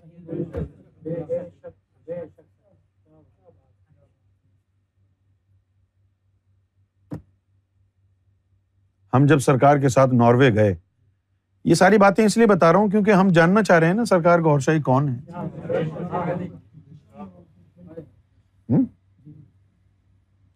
actions speak louder than words so we are now discussing and sharing with each other actions of Gaur Shahi because actions will reveal what Sarkar has on his mind اب جناب کیا ہوا کہ ہم ناروے کے دورے پر ہیں اور ایک مسجد میں پروگرام ہے سرکار نے خطاب فرمانا ہے پھر ذکر دینا ہے تو اس ہم میں ہم چلے گئے سرکار کے ساتھ اور مسجد میں پروگرام ہوا وہاں کے جو مولوی تھے ان مولویوں نے تمام لوگوں کو پہلے سے پٹی پڑا دی کہ جب سرکار گور شاہی تم کو یہ کہیں کہ ذکر لینا ہے تو کوئی ہاں نہ کرے کوئی کھڑا نہ ہو لہٰذا سرکار تشریف لے گئے سرکار نے خطاب فرمایا اور پھر ہم نے اعلان کیا کہ بھائی کسی کو ذکر لینا ہے تو آ جائے پانچ منٹ گزر گئے دس منٹ گزر گئے کوئی ذکر لینے نہیں آیا تو ہم نے پھر پروگرام جو ہے وہ ریپ اپ کر کے اور ہم جانے لگے میں تو بڑے غصے میں تھا سرکار تشریف لے جا رہے ہیں باہر گاڑی کی طرف حافظ صاحب بھی سرکار کے ساتھ تھے انوار بھائی بھی تھے میں بھی تھا میں تو بڑے غصے میں تھا اور میں چلتے چلتے سرکار کو کہہ رہا ہوں کہ سرکار یہ تو بالکل ویسا ہی واقعہ ہوا ہے جیسے طائف میں حضور کے ساتھ ہوا تھا سرکار ان پر آسام نازل فرمائے تو مطلب نوجوان تھا نا ان کو نیز تو نابود کر دے سرکار نے مجھے یوں تھپک کے کہا استاد خیر خیر ہے ٹھنڈا ہو جا میں نے کہا کہ سرکار کتنے لوگ ہوں گے کہ جن کے مقدر میں یہ اس میں ذات کی دولت لکھی ہوگی اور ان مردود مولویوں کی وجہ سے وہ محروم رہ جائیں گے اب کتنے لوگ ہوں گے سرکار نے فرمایا تم فکر نہیں کرو ہم گھر جا کے رات کو بیٹھیں گے اور پورے ناروے کا حصار بنا کے یوں جتنے بھی ازلی اہل دل ہیں ہم باطنی طور پر ان کو اس میں ذات عطا کر کے جائیں گے بھلے وہ اقرار کریں یا نہ کریں بھلے انہیں پتا چلے یا نہ چلے کہ ہم سے ملا ہے خود بخود ان کا ذکر قلب ہماری نظروں سے جاری ہو جائے گا باوجود اس کے کہ آج وہ مولویوں کی باتوں میں آ کے ہمارے پاس نہیں آئے لیکن ہم نے اس کو کا برا نہیں منایا ہم جو دینے آئے ہیں وہ دے کر ہی جائیں گے ایک تو یہ واقعہ ہے نا یہ روحانیت کے اصولوں کے خلاف ہے کیونکہ ہم نے خود سرکار سے سنا ہے کہ ظاہری اقرار مرشد کے ساتھ تین دفعہ کرنا ضروری ہے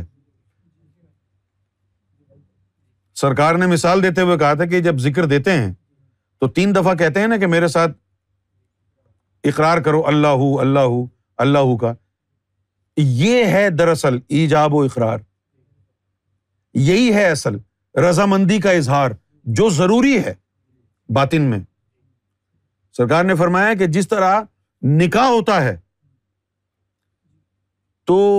ایجاب و قبول ہوتا ہے نا ہاں جی فلاں کی بیٹی فلاں کا بیٹا اپنے نکاح میں قبول ہے قبول ہے قبول ہے قبول ہے یہ تین دفعہ زبان سے کہنے سے پھر وہ رشتہ بنتا ہے اسی طرح روحانی رشتہ بنانے کے لیے تین دفعہ اس میں ذات اللہ کا اقرار ضروری ہے اگر وہ نہیں ہے تو فیض نہیں ہوگا سرکار نے فرمایا کہ انہوں نے اقرار نہیں بھی کیا تو ہم زبردستی ان کے قلب میں ڈال دیں گے ایسا تو نہیں کیا کسی نے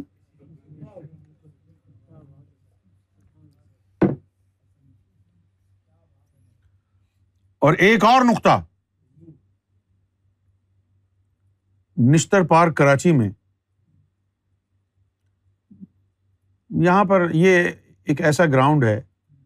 کہ جہاں پر مذہبی جلسے ہوتے رہتے اس وقت بھی ہوتے رہتے تھے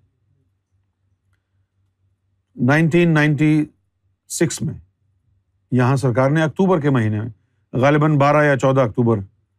سرکار نے یہاں پر خطاب فرمایا اور اس خطاب میں یہ فرمایا کہ آج ہم اس میں ذات اللہ کی کنجی آج ہم اس میں ذات اللہ کی کنجی فضا میں فضا کے حوالے کر رہے ہیں آج اگر منفی پروپیگنڈے کی وجہ سے تمہاری سمجھ میں نہیں آ رہی نا ہماری بات آج تمہیں اگر ہچکچاہٹ ہے کہ بھائی ہم مطمئن نہیں ہیں تو مستقبل میں جب تمہارا جی چاہے تم پریکٹس شروع کرنا اور اس میں ذات تمہارے قلب میں داخل ہو جائے گا ارے یارو ایسی طاقت ایسا تصرف کسی ایک نبی اور ایک مرسل کے پاس بھی ہوتا نا تو دوسرے نبی اور مرسل کی ضرورت نہ پڑتی فضا کی کنجی لہراتی رہتی ہر دور میں کسی فقیر درویش نبی ولی کی ضرورت نہیں تھی یہ تصرف ہے یہ تصرف ہے صرف سرکار کی تصویر ہی بہت سے لوگوں نے تو سرکار کی ویڈیوز کو دیکھ کے ذکر لیا لیکن میں یہ کہتا ہوں سرکار کی تصویر دیکھ کے بھی تین دفعہ اللہ اللہ اللہ کہہ دیا اجازت ذکر قلب ہو جائے گی تھوڑا سا اور آگے بڑھتا ہوں تصویر بھی نہ ملے تو نام لے کے تین دفعہ اللہ اللہ اللہ کہہ دیا ذکر قلب جاری ہو جائے گا یہ تصرف ہے تم امام مہدی کی بات کر رہے ہو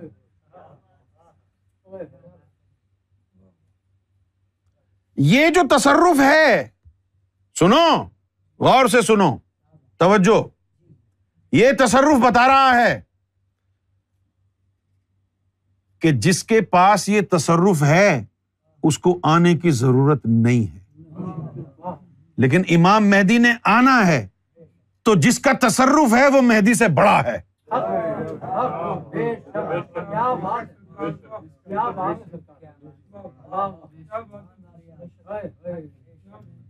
بات سمجھ میں آ گئی ہے کہ نہیں بھائی توجہ رہنی چاہیے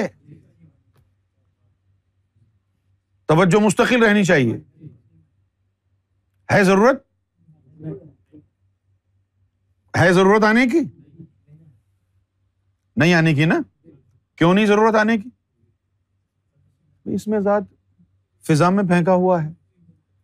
نام لو اور کہو اللہ اللہ اللہ اور ذکر قلب کی دولت مل جائے نام جو ہم لے رہے ہیں یہ تو ہماری زبان سے گور شاہی کہا جائے گا نا اوریجنل نام بھی نہیں ہے یہ ہم نے اپنی زبان سے اسپیک کیا ہے ادا کیا ہے اپنی زبان سے ان کے نام کو ہم نے دوہرایا ہے جو زبان سے ہم نے دوہرایا ہے اپنی زبان سے جو نام ہے گور شاہی اس نام کے اندر یہ تاثیر اور طاقت ہے تصرف ہے کہ اس نام کا حوالہ دے کر اے سرکار گور شاہی میرا ذکر جاری کر دیں اللہ اللہ ہُو اللہ اجازت ہو گئی اب جب نام لو اور ہدایت کا تصرف مل جائے تو پھر ان کے آنے کی کیا ضرورت ہے کیسا تصرف ہے کیسا تصرف ہے یہ نقات جو ہیں یہ کیا بتاتے ہیں یہ جو باتیں ہیں بھائی دیکھو میں نے بتایا تھا نا کہ کون ہے سرکار گور شاہی تو اس کے لیے چاند سورج ججر اسود یہ تو کہہ رہے ہیں کہ امام مہدی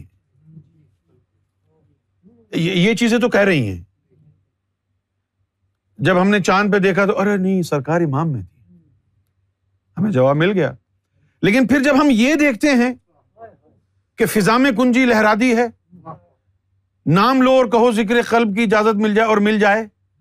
تو پھر وہی نئے سرے سے سوال ہوتا ہے کون ہے گور شوہی بھائی چاند سورج حجر اس سے تو چلو تھوڑی دیر کے لیے تسلی ہو گئی اچھا بھائی سرکار گور شاہی امام میں تھوڑا سا اور آگے بڑھے اس میں زائد فضا میں چھوڑ کے چلے گئے سرکار نے اس میں ذات کی جو کنجی فضا میں پھینک دی ہے نا اگر حضور پاک نے پھینک دی ہوتی تو غوث پاک کو بھی تکلیف نہ ہوتی خواجہ صاحب کو بلا وجہ وہاں پر اتنا چلائے مجاہدے کرنے پڑے ہیں جی ہوتی کوئی ضرورت یہ سارا جو بکھیڑا جو ہے اس سب کی کوئی ضرورت و حاجت نہ ہوتی حضور پاک صلی اللہ علیہ وسلم یوں کر کے اس مزاج کی کنجی جو ہے وہ شام میں کوفہ میں ادھر ادھر نجف میں پھینک دیتے ایک یزیدی نہ ہوتا سب کو اس میں ذات مل جاتا سب جو ہے وہ کربلا میں ہار اور پھول لے کے امام حسین کے لیے کھڑے ہوتے نہیں لیکن ایسی کوئی بات نہیں ہوئی صرف گیارہ صحابہ اکرام کو اس میں ذات ملا بلکہ نو کو نو صحابہ اکرام کو اس میں ذات ملا ہے کتنوں کو غوث سے اعظم آئے ان کے پاس بھی اس میں ذات کی کنجی تھی تھی نا لیکن غوث پاک کا اپنا سلسلہ قادریہ ہے اس کے بعد اور بھی دکانیں کھلی رہیں نقش بندیاں بھی چلتا رہا چشتیاں بھی چلتا رہا ہے نا بھائی تو معلوم یہ ہوا کہ غوث پاک کے دور میں بھی اس میں ذات مختلف جگہوں سے ملتا رہا اور اگر غوث اعظم رضی اللہ تعالی عنہ جو تھے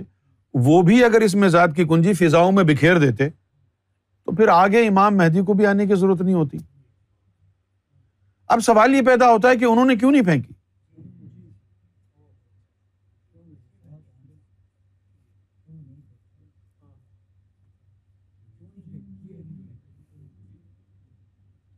سوال پیدا ہوتا ہے کہ کیوں نہیں پھینکی کیا خیال ہے آپ دیکھو بھائی اب یہ بادام ہے نا یہ بادام میں پھینک دوں فرض کیا کہ یہاں پر چالیس پچاس آدمی بیٹھے ہیں پچاس ساٹھ بادام کے پیسز میں یہاں پھینک دیتا ہوں سب ایک ایک اٹھا کے کھا جائیں گے بادام ختم ہو جائیں گے تو کتنے اس میں ذات کے اجسام پھینک سکتے تھے غوث اعظم جو ایک ہزار سال تک پڑے رہتے اس میں ذات کے اجسام کھربوں اربوں مسلمان آتے دلوں کو روشن کرتے رہتے اور چلے جاتے کتنے ہزار اجسام کتنے لاکھ کروڑ اجسام اتنے تھے غوث پاک کے پاس جو ان کے پاس اس میں ذات تھا بھائی اس میں ذات کی گنجی پھینک تو دیتے لیکن کھربوں اربوں لوگوں نے آنا ہے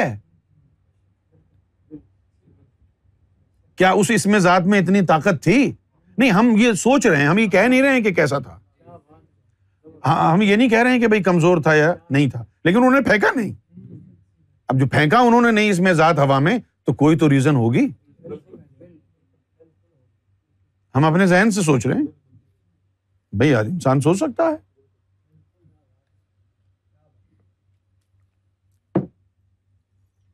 یہ کتنا بڑا تصور ہے تصرف ہے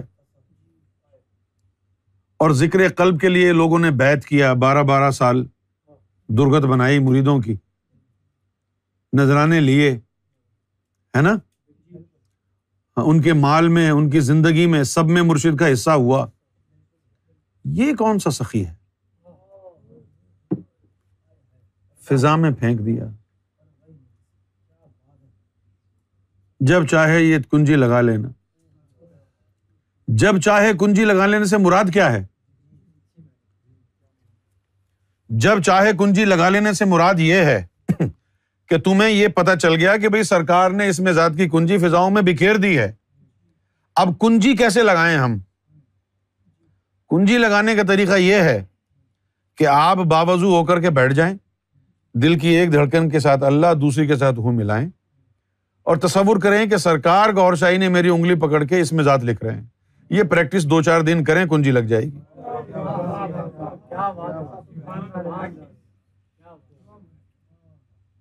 یہ جو پریکٹس ہے دو چار دن کر لیں اب یہ کتاب ہے میرے ہاتھ میں سرکار گور شاہی کی تحریر دین الہی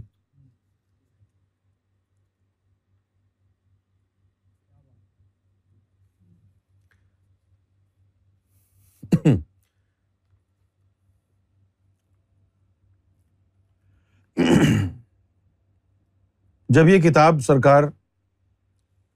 رقم فرما رہے تھے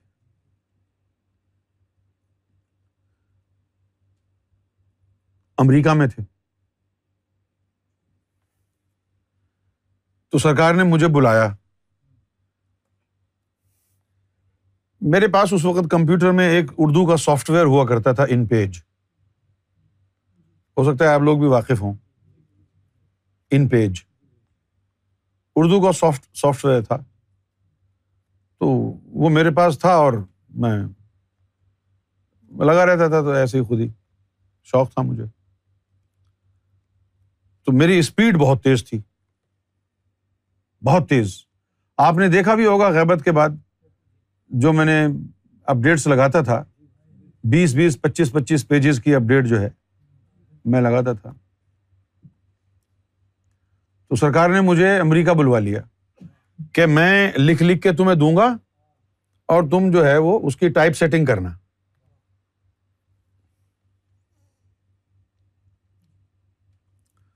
تو وہ میں ٹائپ سیٹنگ جب کرتا آپ یقین کریں میں سرکار نے جو کاغذ پر لکھا ہوا ہے میں سامنے رکھ کے لکھ رہا ہوں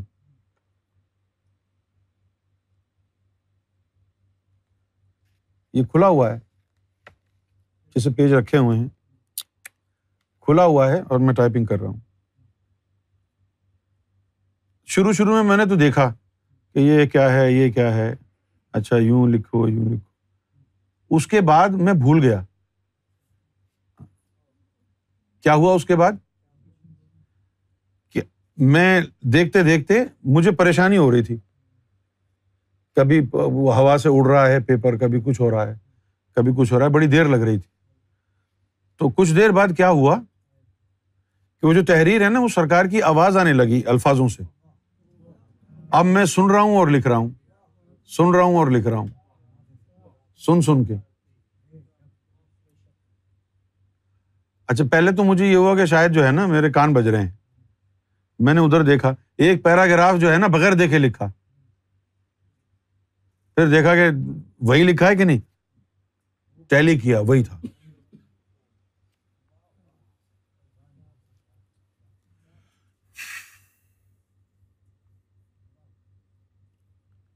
اس کتاب کا نام سرکار نے یہ سرکار کی ادا ہے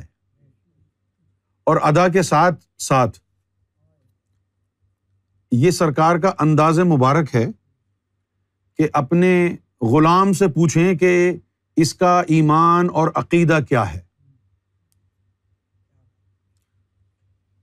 تو سرکار نے مجھ سے مجھ سے پوچھا کہ اس کتاب کا نام کیا ہونا چاہیے تو اب وہ جو باب ہے دین الہی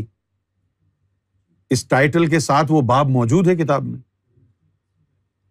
تو اس کو دیکھ کر کے میں نے تو یہی عرض کیا کہ سرکار اس یہ تو دین الہی پر مبنی ہے تو اس کا نام دین الہی ہونا چاہیے اچھا اب ایسا نہیں ہے کہ معذ اللہ سما معذ اللہ میں نے کہا اور سرکار نے دین الہی رکھا سرکار تو مجھ سے میرا عقیدہ پوچھ رہے تھے کہ تمہارا کیا عقیدہ ہے یعنی تم کیا سمجھتے ہو کہ اس کتاب کا نام کیا ہونا چاہیے جب کتاب وغیرہ چھپ گئی تو اب وہ پاکستان کے جو بڑے بڑے عہدے دار تھے انہوں نے سرکار کو فون کر کے کہا کہ سرکار اس کتاب کا نام چینج کر دیں اس کتاب کا نام دینے لائی نہ ہو سرکار نے فرمایا کہ اس کتاب میں دین الہی کی تعلیم ہے تو اس کا نام بھی دین الہی ہونا چاہیے ہے نا لیکن ان کا جو ذہن تھا وہ ذہن گمراہی پر مائل تھا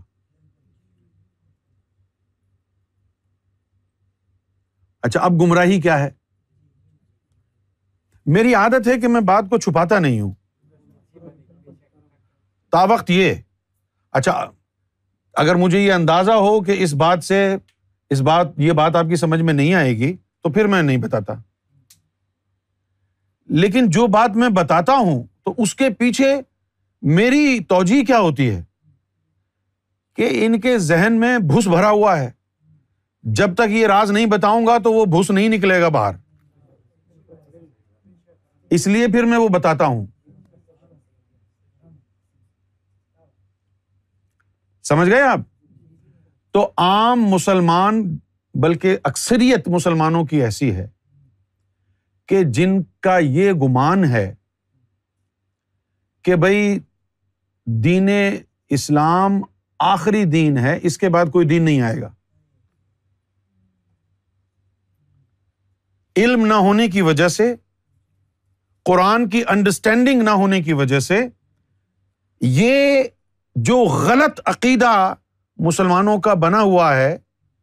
اس سے بڑا نقصان ہوتا ہے لوگوں کو امام مہدی علیہ السلاۃ والسلام کے تصور کو سمجھنے میں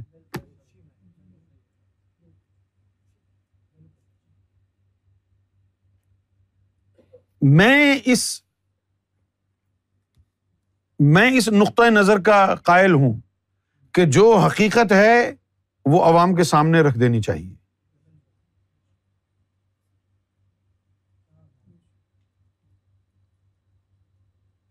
یعنی میں اگر دکاندار ہوتا میری کوئی شاپ ہوتی فرض کرو میں پرفیوم بیچتا اور میرے پاس نقلی بھی ہوتے ٹام فورڈ اور اصلی بھی ہوتے تو میں دونوں رکھتا کہتا کہ بھائی یہ دیکھو یہ نقلی ٹام فورڈ ہے اور یہ اصلی ٹام فورڈ ہے یہ پچاس پاؤنڈ کا ہے یہ پانچ سو کا ہے اب آپ کی مرضی ہے جو بھی لے لے ہے نا بھائی اچھا اب اگر میں صرف نقلی ٹام فورڈ رکھوں اور وہ میں اصلی ٹام فورڈ کے پرائز پر بیچتا رہوں تو بےمانی ہے اور اگر میں نقلی بیچتا رہوں چھوٹی پرائز پر اور اصلی نہ بیچوں تو مجھے نقصان ہے ہے نا اب میں اب مجھے ذمہ داری دی گئی ہے کہ میں امام مہدی علیہ السلاۃ والسلام کی دوبارہ آمد کا راستہ ہموار کروں میری ذمہ داری ہے کہ میں لوگوں میں پرچار مہندی کروں جس کو بہت سے لوگ نہیں سمجھ رہے میری مدد نہیں کر رہے ہمارے بڑے بڑے لوگ ہیں اپنی اپنی باتیں چلاتے ہیں میرے پالیسی کے اندر رکھنا ڈالتے ہیں لیکن میں درگزر کر دیتا ہوں کیا کروں انسان ہے میں غصہ کر کے اگر میں غصہ کروں اگر تو ایمان تباہ ہو جائے ان کا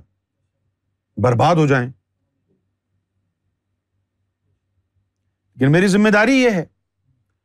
کہ میں اس پیغام کو دنیا کے چپے چپے پر پہنچاؤں میرے پاس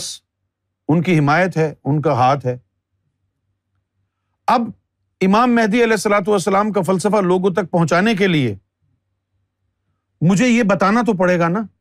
کہ امام مہدی علیہ السلاۃ والسلام کی تعلیم ہوگی کیا اگر میں یہ نہیں بتاؤں گا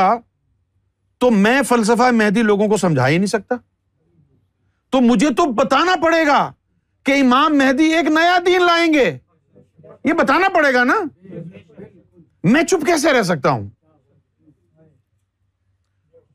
ہاں اگر یہ بات کہ امام مہدی ایک نیا دین لائیں گے قرآن و حدیث میں نہ ہوتی تب تو مجھے محتاط ہونا پڑتا تب میں سوچتا کہ اب کیا کریں لیکن جب مجھے پتا ہے کہ یہ بات قرآن میں بھی ہے حدیث میں بھی ہے روایتوں میں بھی ہے تو اب مجھے اس کو جھٹلانے کی ضرورت کیا ہے چھپانے کی ضرورت کیا ہے اب اگر میں یہ بات کہتا ہوں کہ امام مہدی نیا دین لائیں گے اور لوگ مجھے گالی دیں گے تو میں لوگوں کو کہوں گا جی میرے برابر میں امام جعفر صادق بھی کھڑے ہیں ان کی بھی کلاس لے لو اور ان کے ساتھ ساتھ اللہ میاں نے بھی قرآن شریف میں فرمایا ہے کہ یا رسول اللہ صلی اللہ علیہ وسلم اپنا چہرہ دین حنیف کی طرف کر لینا کیونکہ مستقبل میں قائم ہونے والا دین وہی ہے اب اگر کسی نے گوہر شاہی کی مخالفت میں اور بغض میں قرآن کو بھی جھٹلانے کا فیصلہ کر دیا تو جہنم میں جائے میں کیوں حق بات کہنے سے خاموش رہوں مجھے تو وہ کہنا ہے جو حقیقت ہے امام جعفر صادق نے کہا کہ بھائی جب امام مہدی کا ظہور ہوگا وقال علیہ سلاۃ والسلام ایزا خرجا بھی امرن جدید کہ امام مہدی علیہ سلاۃ والسلام تشریف جب لائیں گے تو امر جدید نیا دستور لے کے آئیں گے وہ کتاب ان جدید نئی کتاب لائیں گے وہ سنت ان جدید وہ قزا ان جدید العرب شدید اب امام جعفر صادق علیہ السلاۃ والسلام نے فرمایا کہ وہ ایک نئی کتاب لائیں گے اور قرآن مجید میں اللہ تعالیٰ نے حضور صلی اللہ علیہ وسلم کو یہ فرمایا کہ آپ اپنا رخ دین حنیف کی طرف کر لینا فاقم تو پھر قائم کر لینا وج حق اپنا چہرہ انور حنیفا حنیف کی طرف اچھا بھائی اگر آپ یہ کہتے ہیں کہ نہیں بھائی دین حنیف سے مراد تو دین اسلام ہے تو مجھے بتائیے کہ جس وقت یہ آیت اتری تھی اس وقت حضور کا چہرہ دین اسلام کی طرف نہیں تھا آپ صلی اللہ علیہ وسلم کا چہرہ اس وقت نہیں تھا دین اسلام کی طرف ہاں نا تو پھر یہ دین حنیف کوئی اور ہی دین ہے نا اچھا میں نے اس لیے یہ نہیں کہا کہ یہ آخری دین ہے کیونکہ آخری دین تو اسلام ہی ہے آخری دین تو اسلام ہی ہے اب یہاں پر ایک چھوٹی سی بات میں آپ کو سمجھا دیتا ہوں پہلے باقی بات سمجھانے سے پہلے نبی لولاک نبی پاک صلی اللہ علیہ وسلم نے ارشاد فرمایا کہ اللہ تعالیٰ نے سب سے پہلے مجھ محمد کو بنایا اور بھیجا مجھے سب سے آخر میں بنایا سب سے پہلے مجھے اور بھیجا مجھے سب سے آخر میں تو آخر میں آنے والی ذات کون ہے نبی پاک صلی اللہ علیہ وآلہ وسلم لیکن اس کا کیا یہ مطلب ہے کہ سارے انبیاء کے بعد حضور کو بنایا تھا ارے حضور تو اس وقت بھی موجود تھے جب نہ آدم تھا نہ آدم کی ذات تھی حضور تو اس وقت بھی تھے جب موسا بھی نہیں تھے نہ ابراہیم تھے صرف محمد رسول اللہ کا نور تھا جس طریقے سے اول خلق اللہ کی محمد کی ذات ہے اسی طریقے سے دین سب سے اول اللہ کا دین ہے اللہ کا دین تب سے ہے جب سے اللہ ہے اللہ کا دین تب سے ہے جب سے اللہ ہے یہ اللہ کا دین اوپر عالم بالا میں تھا نیچے نہیں بھیجا گیا اب امام مہدی اس دین کو اوپر سے زمین پر لائے ہیں تاکہ زمین والے اس دین کی وجہ سے اوپر چلے جائیں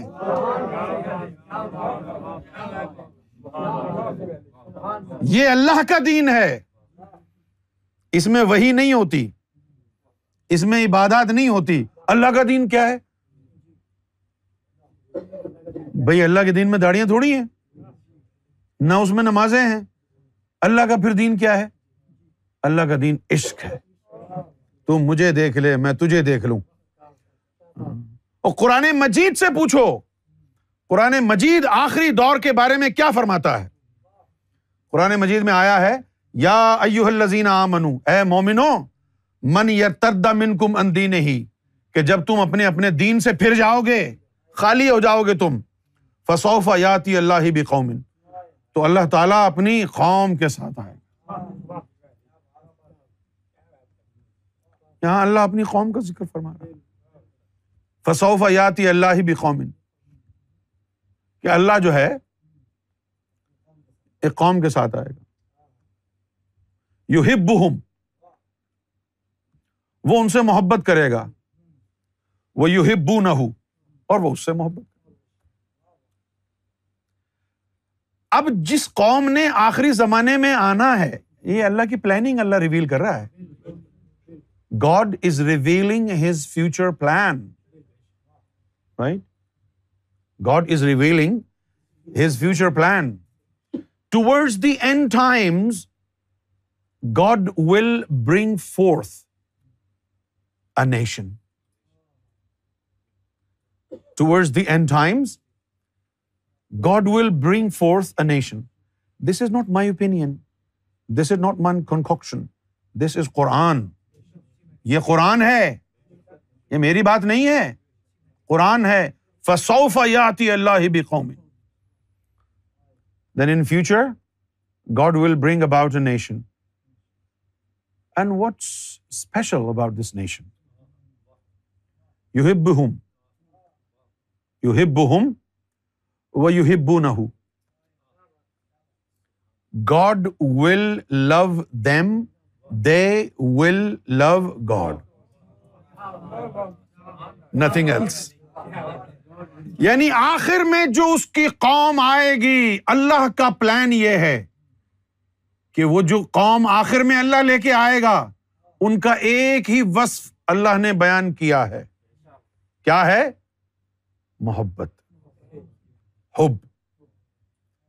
سرکار گور شاہی نے فرمایا کہ وہ جو آخر میں آنا ہے وہ اللہ کا دین ہے اور وہ اللہ کا عشق ہے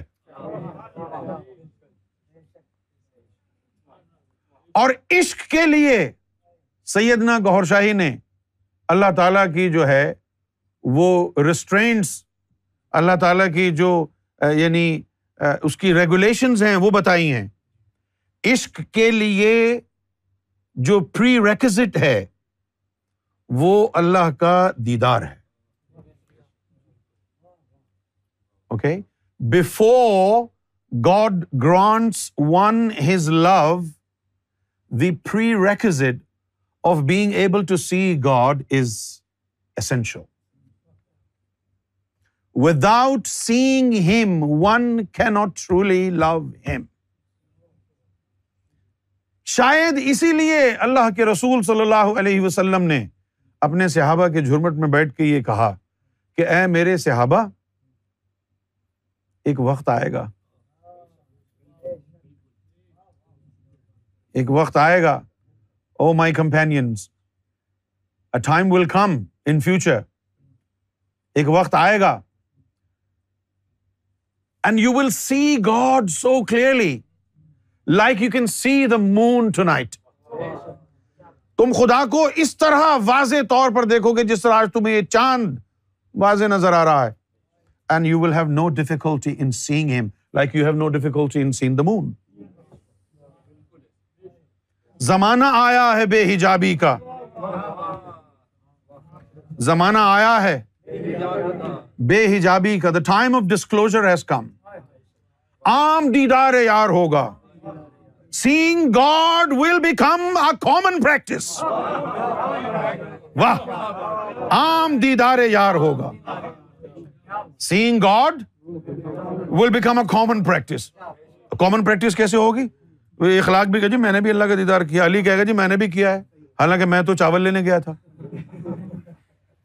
تنویر کہے گا میں تو ڈلیوری پہ تھا مجھے بھی دیدار ہو گیا تو ابھی تک تو یہ کہہ رہے تھے نا دیکھو ہم نے بڑی مشکل سے بریک لگایا ہوا ہے دیدار کے معاملے پہ ہاں ہمارا تو جی چاہ رہا تھا رمضان کے فوراً بعد کے پہنچا دیں جتنے بھی آتے ہیں نکم میں خدا کی قسم ہمیں ایک بہت بڑی ہستی نے آ کر کے کہا ابھی تھوڑا سا ان کو آزما لو ایک بہت بڑی ہستی نے آ کے کہا جس ہستی نے آ کے کہا ہم دل و جان سے ان کے تلوے چاٹتے ہیں اس لیے ان کے سامنے جو ہے کہہ نہیں سکتے کچھ انہوں نے کہا کہ آزما لو پہلے ورنہ ولہ اگر محفل میں دس ہزار بھی لوگ ہوں نا تو دیدر اللہ کی طرف لے جائیں گے آج لوگوں کے لیے یہ مسئلہ ہے ارے دیدار کوئی عام چیز ہے ہاں بالکل عام تو نہیں ہے لیکن ایک وقت آئے گا ابھی جب ہر دوسرا تیسرا آدمی کہے گا جی مجھے بھی ہوا ہے مجھے بھی ہوا ہے عام دیدار یار ہوگا اچھا تو ہوا کیوں نہیں ابھی تک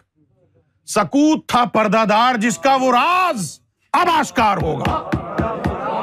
راز نہیں کھولا کسی نے چپ رہے انہوں نے زپ اپ کر لیا اپنے ہونٹوں کو راز نہیں بتایا ہم تو بتا دیں گے کیسے بتائیں گے زبان سے تھوڑی بتایا جاتا ہے راز نافع قلب کھولا جاتا ہے نافع قلب کھولا جاتا ہے کلزوم صدر کھولے جاتے ہیں اور ان کا دھارا لوگوں کی طرف پھیرا جاتا ہے آ جاؤ سامنے اور رنگ لو سینوں کو یہ سبقت الریاض ہے یہ اس باغ الریاض عام ہونے والے ہیں یہ اس باغ باطن عام ہونے والے ہیں کیوں اوپر جانے کے لیے سیڑھی کی ضرورت ہے ہماری منزل اور منشا اللہ کا دیدار نہیں ہے سیڑھی ہے یہ کیونکہ اس کے بغیر قیام دین الہی نہیں ہو سکتا اس کے بغیر اس کے کا قیام نہیں ہو سکتا لہذا کرنا ہوگا تیرا شاہی شاہی شاہی شاہی میرا دور دور اس کے بغیر عشق حاصل نہیں ہو سکتا اور امام مہدی نے یہ نہ سمجھیے گا کہ کوئی نیا دین بنایا گیا ہے نہیں یہ اصل اور اول اور لافانی دین ہے باقی جو دین نبیوں کے ذریعے بنوائے گئے ہیں وہ فانی دین ہے خواہ وہ آدم کا دین ہو آدم فانی دین بھی فانی خواہ ابراہیم علیہ السلام کا دین ہو کسی بھی نبی کا دین ہو جو امبیا کے ذریعے مرسلین کے ذریعے دین بنائے گئے ہیں جو امتیں امبیا کے ذریعے بنائی گئی ہیں ان کا ایک وقت مقرر ہے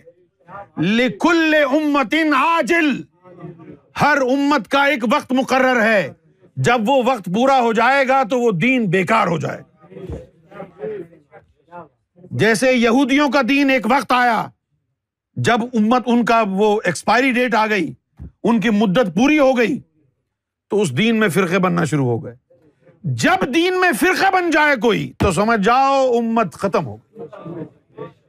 دین کی میاد پوری ہو گئی یہ سارے دین تو ختم ہو گئے کہاں بچے ہیں دین نبوت ختم ہو گئی کوئی نیا دین نہیں بنایا جا سکتا نبوت ختم ہو گئی رسالت ختم ہو گئی وہی الہی نہیں آئے گی جبریل کو تکلیف نہیں دی جائے گی اب جتنے بھی دین آ چکے ہیں وہ سارے ختم ہو گئے تو اب کیا کریں گے پلاؤ کھائیں گے ہم لہذا امام مہدی اللہ کے دین کو جو ان تمام ادیان سے پہلے بھی پریکٹسڈ ہوا تھا اللہ کے دین کو اوپر سے نیچے لائیں گے کوئی دین نیا نہیں ہے یہ یہ وہ دین ہے جس کے سائے میں یہودیوں کا دین تھا جس کے سائے میں ابراہیم کا دین تھا جس کے سائے میں عیسا اور موسا کا دین تھا اسی کے سائے میں محمد رسول اللہ کا دین تھا اسی کا صدقہ ملا ہے اسلام کو سمجھ گئے اس دین کے یہاں منظر عام پر لانے کے بعد صرف اپ گریڈ ہوگا کہ جو جو ان تمام ادیان میں سوالے بن گئے جنہوں نے اپنے اپنے دلوں کو اللہ کے نور سے بیدار کر لیا اب وہ اپ گریڈ ہو کر امام مہدی کے ذریعے دین الہی میں داخل ہو جائے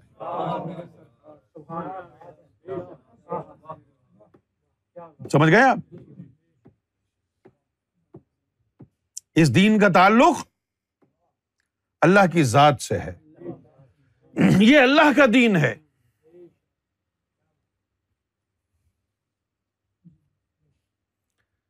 اللہ تعالی کے ننانوے ناموں میں ایک نام مومن بھی ہے اللہ تعالی کے ننانوے جو نام ہے اس میں ایک نام چیک کریں گوگل ایک نام مومن بھی ہے فرق صرف اتنا ہے فرق صرف اتنا ہے کہ امام مہدی علیہ سلاۃ والسلام کے آنے سے پہلے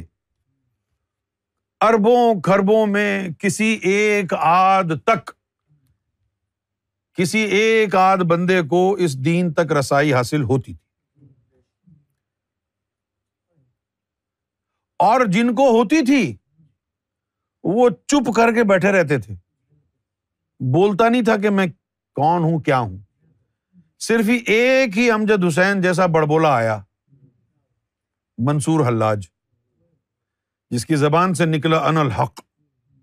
ان الحق اس کی زبان سے نکل گیا اس نے کہا کہ میں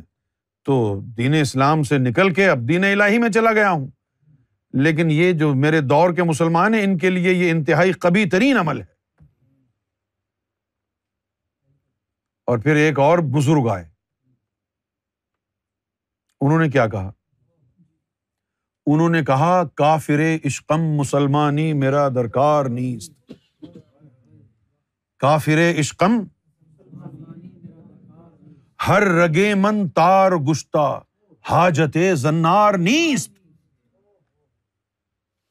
ہر رگے من تار گشتہ میری تو رگ رگ میں آگ پھیلی ہوئی ہے حاجت زنار نیست مجھے جہنم میں ڈال کے کیا کروں گی کافر عشقم میں جت تیرے عشق نے کافر بنا دیا ہے مسلمانی میرا درکار نیست اب مجھے مسلمان رہ کے کیا ملے گا یہ کچھ ہستیاں ایسی تھیں جو جن کو دین الہی میں داخلہ ملا لیکن اللہ نے ان کے لیے شرط یہ رکھ دی کہ جو حق تک پہنچ گیا وہ گونگا ہو گیا یہ حدیث میں آیا ہے تو وہ خاموش ہو کر کے بیٹھے رہے لیکن اب سرکار گور شاہی نے جو صرف خاص الخاص لوگوں کے لیے اللہ تعالی کا تحفہ رکھا ہوا تھا وہ سرکار گور شاہی نے عام کر دیا یہ آپ کے پتا نہیں اب کون ہے وہ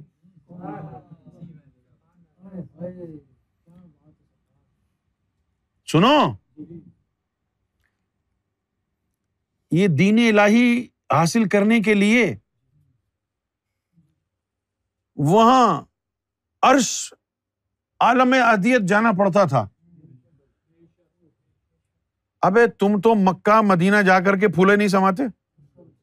پتنی کیا اکھاڑ لیا تم نے جا کے ہے نا تو وہ مکے میں جا کے سیلفیاں لے لے کے بھیج رہے دیکھو جی میں میں کعبے کھڑا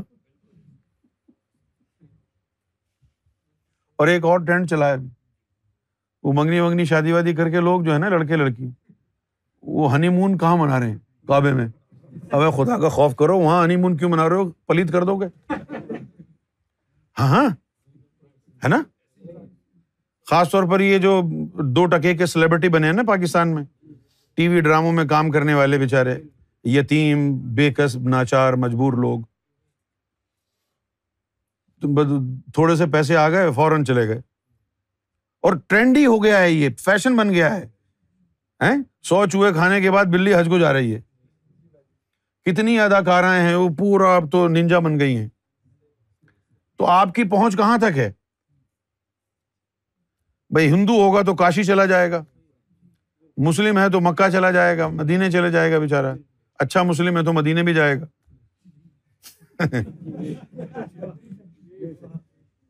لیکن یہ دین تو اللہ کے پاس ہے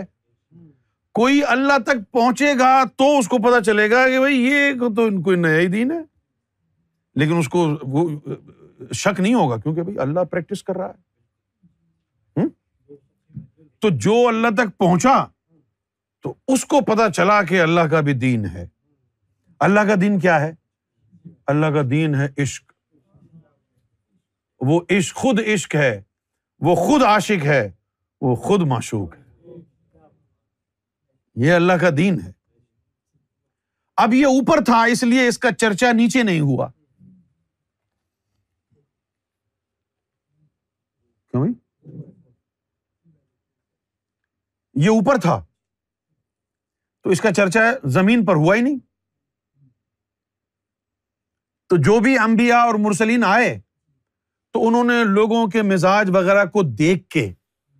ان کے مزاج اور ان کے کیا کہتے ہیں اس کو رسم و رواج کو دیکھ کے پھر اللہ تعالی نے وہی کے ذریعے زمین پر ہی دین بنوایا اب آپ کو تھوڑے بہت راز پتہ چل جائیں گے نا تو پھر آپ کو پتہ چلے گا ابھی تو آپ تو ایسے ہی کہتے رہتے نا بھائی دین اسلام میں یہ ہے بس یہی کرنا ہے آپ کو یہ نہیں پتا کہ اللہ تعالیٰ نے آپ کے مزاج اور رہن سہن کو دیکھ کے پھر یہ چیزیں لاگو کی ہیں آپ پہ اپنی مرضی سے نہیں کی آپ کو تھوڑی پتا ہے یہ نہیں ہے نا پتا ہاں اللہ تعالیٰ کو پتا تھا کہ رمضان کا مہینہ سب سے گرم ہوتا ہے سعودی عرب میں ہے نا ہاں اللہ کو پتا تھا اس لیے اللہ نے کہا سب کو بھوکا رکھو سالوں ہاں رمضان کا مانا ہی گرمی ہے اور ہمارے مسلمانوں نے کیا کہ نام رکھ لیے محمد رمضان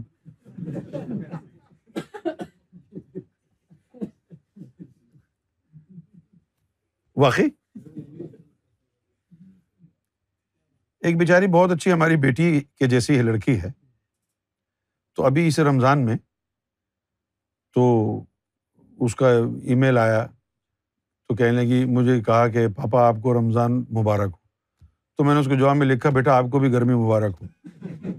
تو ناراض ہو گئی کہنے کہ جی میں آپ کو رمضان کی مبارکباد دے رہی ہوں اور آپ مجھے گرمی کی مبارکباد میں نے بولا رمضان کا مطلب تو گرمی ہے تو آپ کو بھی گرمی مبارک ہو تو لوگ رکھ رہے ہیں محمد رمضان ہے نا اب اگر ہم کو پتا ہوتا کہ بھائی رمضان کا مطلب گرمی ہے تو معذ اللہ ہم یہ نام رکھتے حضور کے نام کے ساتھ گرمی لگاتے نہیں نا تو اللہ تعالیٰ نے نبیوں کے ذریعے پہلے لوگوں کی جو ہے نا وہ دیکھی ہے لوگوں کا مزاج اور رہن سہن دیکھا ہے ان کے مزاج اور رہن سہن میں کیا تھا عرب کے لوگوں میں ان میں اکڑ بہت تھی تو ان کو کہا کہ پانچ مرتبہ جھکو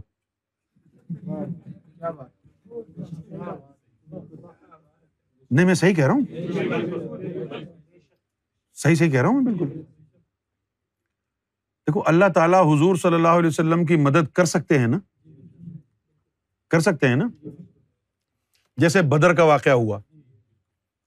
بدر میں کافر کتنے تھے ایک ہزار مسلمان کتنے تھے تین سو تیرہ تو آؤٹ نمبر کر دیا نا کافروں نے ہے نا تو تو پھر کیا ہوا اللہ تعالیٰ نے فرشتے بھیجے تو فرشتوں کے ذریعے پھر وہ جنگ جیتی اچھا چلو تین سو تیرہ تیرہ نہ ہوتے ہوتے تو پھر بھی اللہ کی مدد سے جیت جاتے مسلمان جنگ چلو تیرہ نہ ہوتے صرف تین ہوتے ایک ہاتھ پر علی ایک ہاتھ پر فاطمہ بیچ میں محمد رسول اللہ اللہ کی مدد ہوتی تو پھر بھی جیت جاتے جیت جاتے ہیں نا تو بھائی نبی پاک صلی اللہ علیہ وسلم اللہ کی مدد حاصل رہی اور اللہ کی مدد کے ذریعے ہی تمام فتوحات آپ صلی اللہ علیہ وسلم کو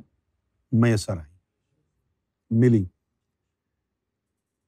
تو اللہ کو جہاد کرانے کی ضرورت تو نہیں تھی نا جب اللہ کی مدد سے ہی فتوحات آ جاتی ہیں تو اور اللہ کی مدد سے ہی فتوحات آئی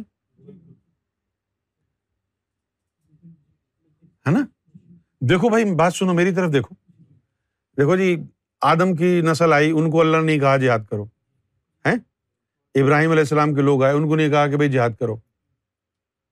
موسا والوں کو بھی نہیں کہا کہ جہاد کرو کہا کیا عیسا والوں کو بھی نہیں کہا جہاد کرو ان کو کیوں کہا ان کو لڑائی جھگڑے کا شوق تھا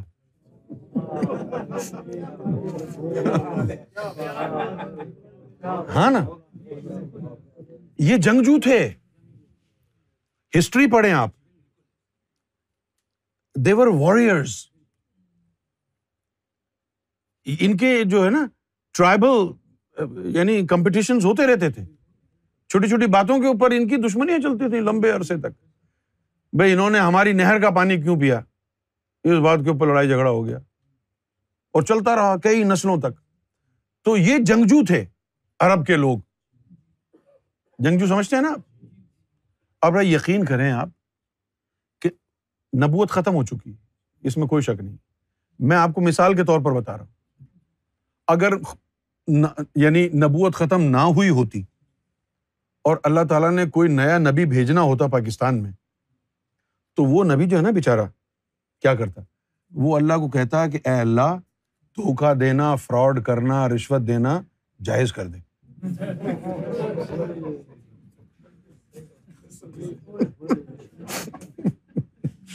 ہاں جس طرح ان کو جنگ کرنے کا شوق تھا تو اللہ نے کہا چلو بھائی دعاؤں سے کیا ان کو لڑواؤ سالوں کو دعاؤں سے فتح کرنے کی کیا ضرورت ہے یہ ہے نا جا لو آپ حدیثوں کو دیکھیں پڑھ کے بار بار لوگ آ کے حضور کو کہتے ہیں جی جہاد کا اجازت دیں ہمیں لڑنا ہے اور حضور فرماتے تھے نہیں بھائی چپ کر کے بیٹھے رہو ابھی اللہ کی طرف سے اجازت نہیں ہے بار بار آتے ایک حضور بار بار منع کرتے کہ بھائی اللہ کی طرف سے کوئی ایسا حکم نہیں آیا ایک دفعہ انہوں نے کیا کیا کہ حضور کے چچا بہت پیارے چچا مجھے بھی ان سے بڑی محبت ہے امیر حمزہ رضی اللہ تعالیٰ تو امیر حمزہ جو تھے تو حضور ان سے پیار بھی بہت کرتے تھے اور وہ حضور سے بڑا والہانہ عشق کرتے تھے امیر حمزہ اور حضور ان کی بات نہیں ٹالتے تھے تو صحابہ کرام نے ان کو گھیر لیا کہ جی آپ چلیں ہمارے ساتھ اور آپ کہیں حضور کو تاکہ ہمیں جہاد کی اجازت مل جائے تو امیر حمزہ جو تھے پہلے تو ہچکچائے لیکن انہوں نے جب دیکھا کہ اتنا اصرار کر رہے ہیں تو انہوں نے کہا چلو چلے جاتے تو امیر حمزہ رضی اللہ تعالیٰ عنہ حضور کی بارگاہ میں حاضر ہوئے اور بڑے پیار سے کہا کہ اے بتیجے یہ بڑی دیر سے سر کھا رہے ہیں ان کو دے دے جاتا تو آپ صلی اللہ علیہ وسلم نے فرمایا کہ چچا جان میں اپنی طرف سے اجازت کیسے دے سکتا ہوں اللہ کا حکم ہی نہیں ہے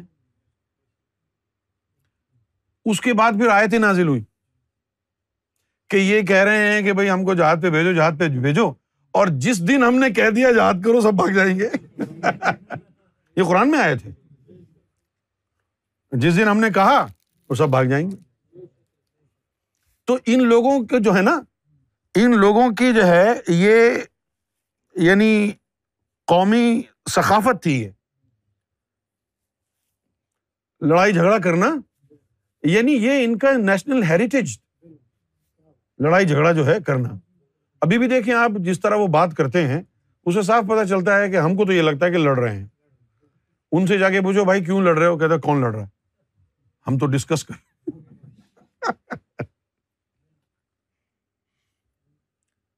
سمجھ گئے آپ یا تو مجھے آپ بتا دیجیے کہ جتنی بھی فتوحات حاصل ہوئیں وہ زور بازو پر ہوئیں یا اللہ کے فضل سے ہوئیں تو اللہ کے فضل سے ہوئی تھی تو کیا فرق پڑتا ہے کہ تین سو تیرہ تھے یا تین تھے ہاں؟ پر فرق پڑتا ہے کیا کہ تین سو تیرہ تھے اس لیے جیت گئے ادھر تو ہزار تھے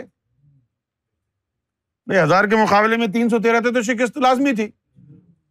اب تین سو تیرہ ہو یا تین ہو شکست ہی شکست تھی تو فتح کس نے دلائی اللہ نے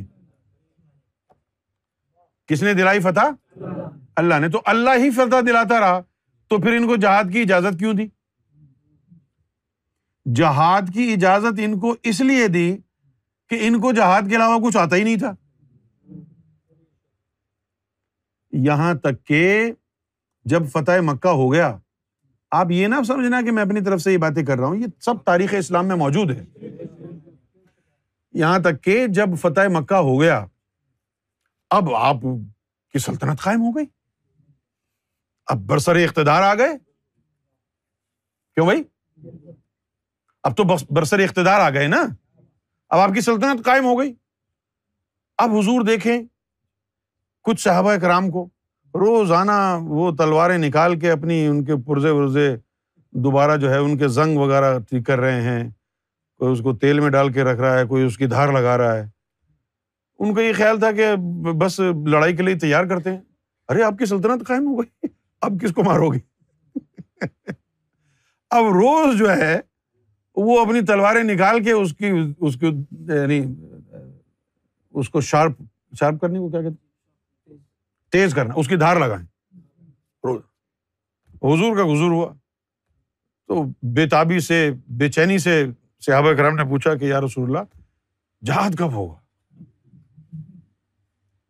جہاد کب ہوگا تو آپ صلی اللہ علیہ وسلم جو ہے بہت سنجیدہ ہو کر کے آپ نے فرمایا کہ رجعنا من الجہاد جہاد اثغر الا جہاد اکبر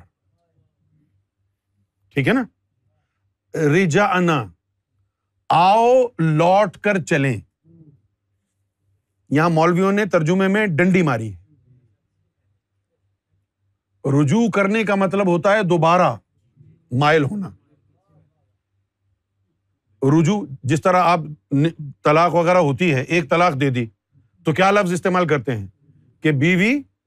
رجوع کر سکتی ہے تو رجوع کا مطلب ہو گیا دوبارہ مائل ہونا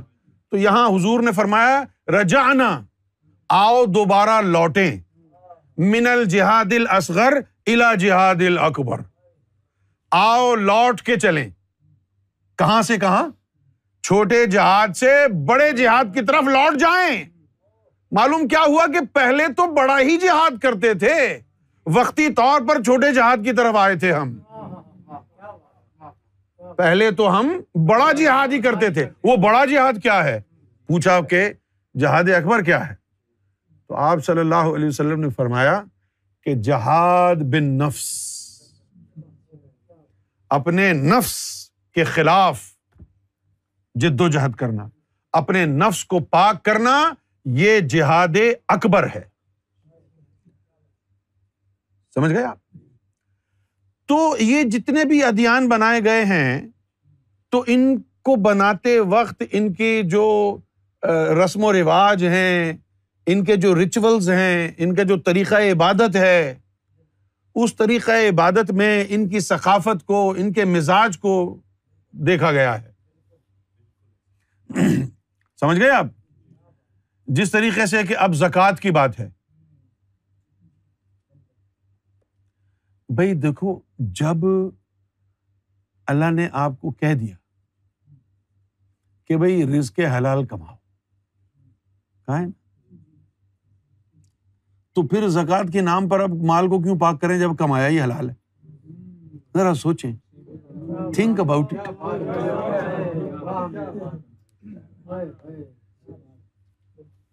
اللہ کو پتا تھا رس کے حلال میں بھی ڈنڈی مارے گی یہ قوم اس لیے زکات لے لیں گے بعد میں تاکہ مال پاک ہو جائے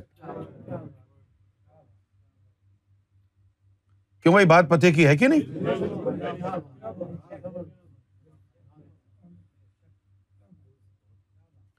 تو یہاں پر جو دین بنائے گئے ہیں ان کے اندر جو رسم و رواج ہے ان میں جو عبادات ہیں وہ لوگوں کا مزاج اور ان کی ثقافت کو دیکھ کر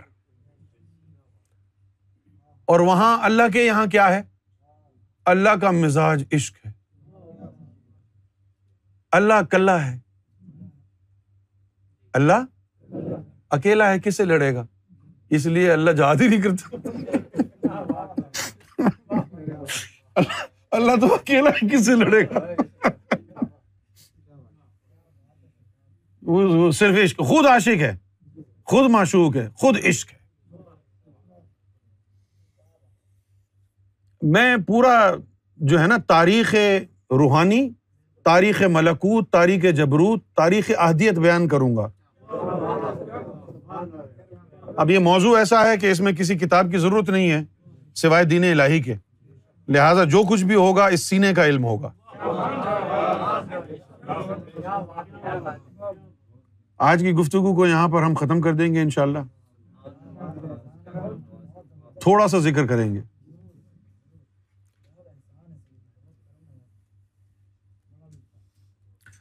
صلی اللہ علیہ یا یا رسول اللہ وسلم لہی یا حبیب اللہ صلی اللہ یا یا رسول اللہ وسلم وسلام یا حبیب اللہ یا امام مہدی سرکار گوھر شاہی المدد یا امام مہدی سرکار گوھر شاہی المدد یا امام مہدی سرکار گوھر شاہی المدد بسم اللہ الرحمن الرحیم لا الہ الہ الا الا اللہ لا آدم صفی اللہ آدم صفی اللہ لا لا الہ الہ الا اللہ الا اللہ آدم صفی اللہ آدم صفی اللہ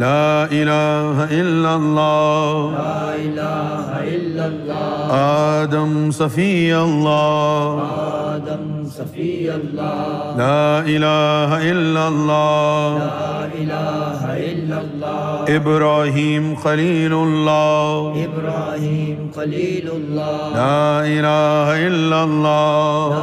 الا اللہ اللہ ابراہیم خلیل اللہ ابراہیم خلیل اللہ لا لا الہ الا اللہ الہ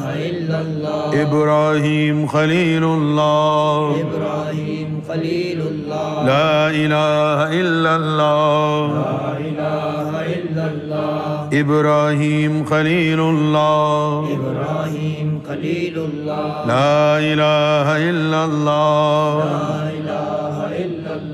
موسٰ کلیم اللہ نالہ موسى كليم الله موسى كليم الله لا إله إله إلا إلا الله لا الله موسى كليم الله موسى كليم الله لا إله إلا الله لا إله إلا الله عيسى روح الله عيسى روح الله لا إله إلا الله لہ عیسیٰ روح اللہ لا الہ الا اللہ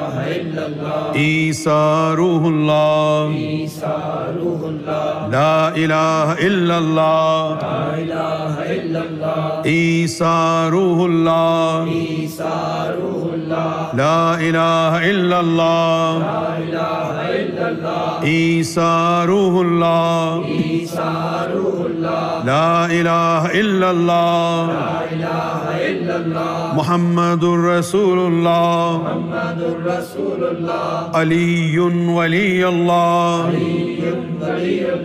لا الہ الا اللہ محمد الرسول اللہ علی ولی اللہ لا الہ الا اللہ محمد الرسول اللہ محمد الرسول اللہ علی ولی اللہ علی ولی اللہ مہدی خلیفۃ اللہ مہدی خلیفۃ اللہ اللہ ہو الحمدللہ رب العالمین والعاقبۃ للمتقین والصلاة والسلام على رسوله الانبیاء والمرسلین حبیبنا وسیدنا وسندنا وشفیعنا ومولانا محمد محمد وعلى آله وأصحابه وآل بيته وأزواجه وذرياته أجمعين برحمتك بفضلك بكرمك يا أكرم الأكرمين برحمتك يا أرحم الراحمين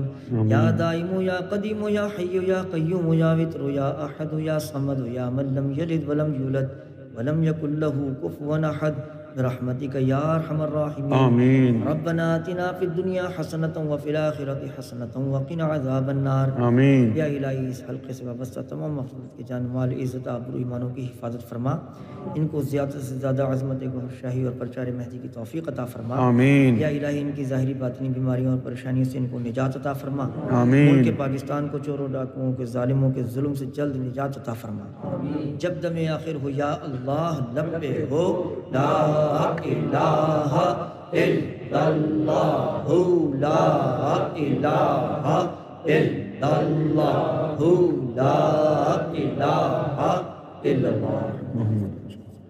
اچھا آئندہ سے جب دعا کریں گے جی سرکار تو اس دعا میں یہ لفظ جو ہے ہر حال میں بولیں اے اللہ بوسیلہ امام مہدی گہر شاہی تجھ سے یہ مانگتے ہیں یہ مانگتے ہیں یہ ضروری ہے اے اللہ بوسیلہ امام مہدی تجھ سے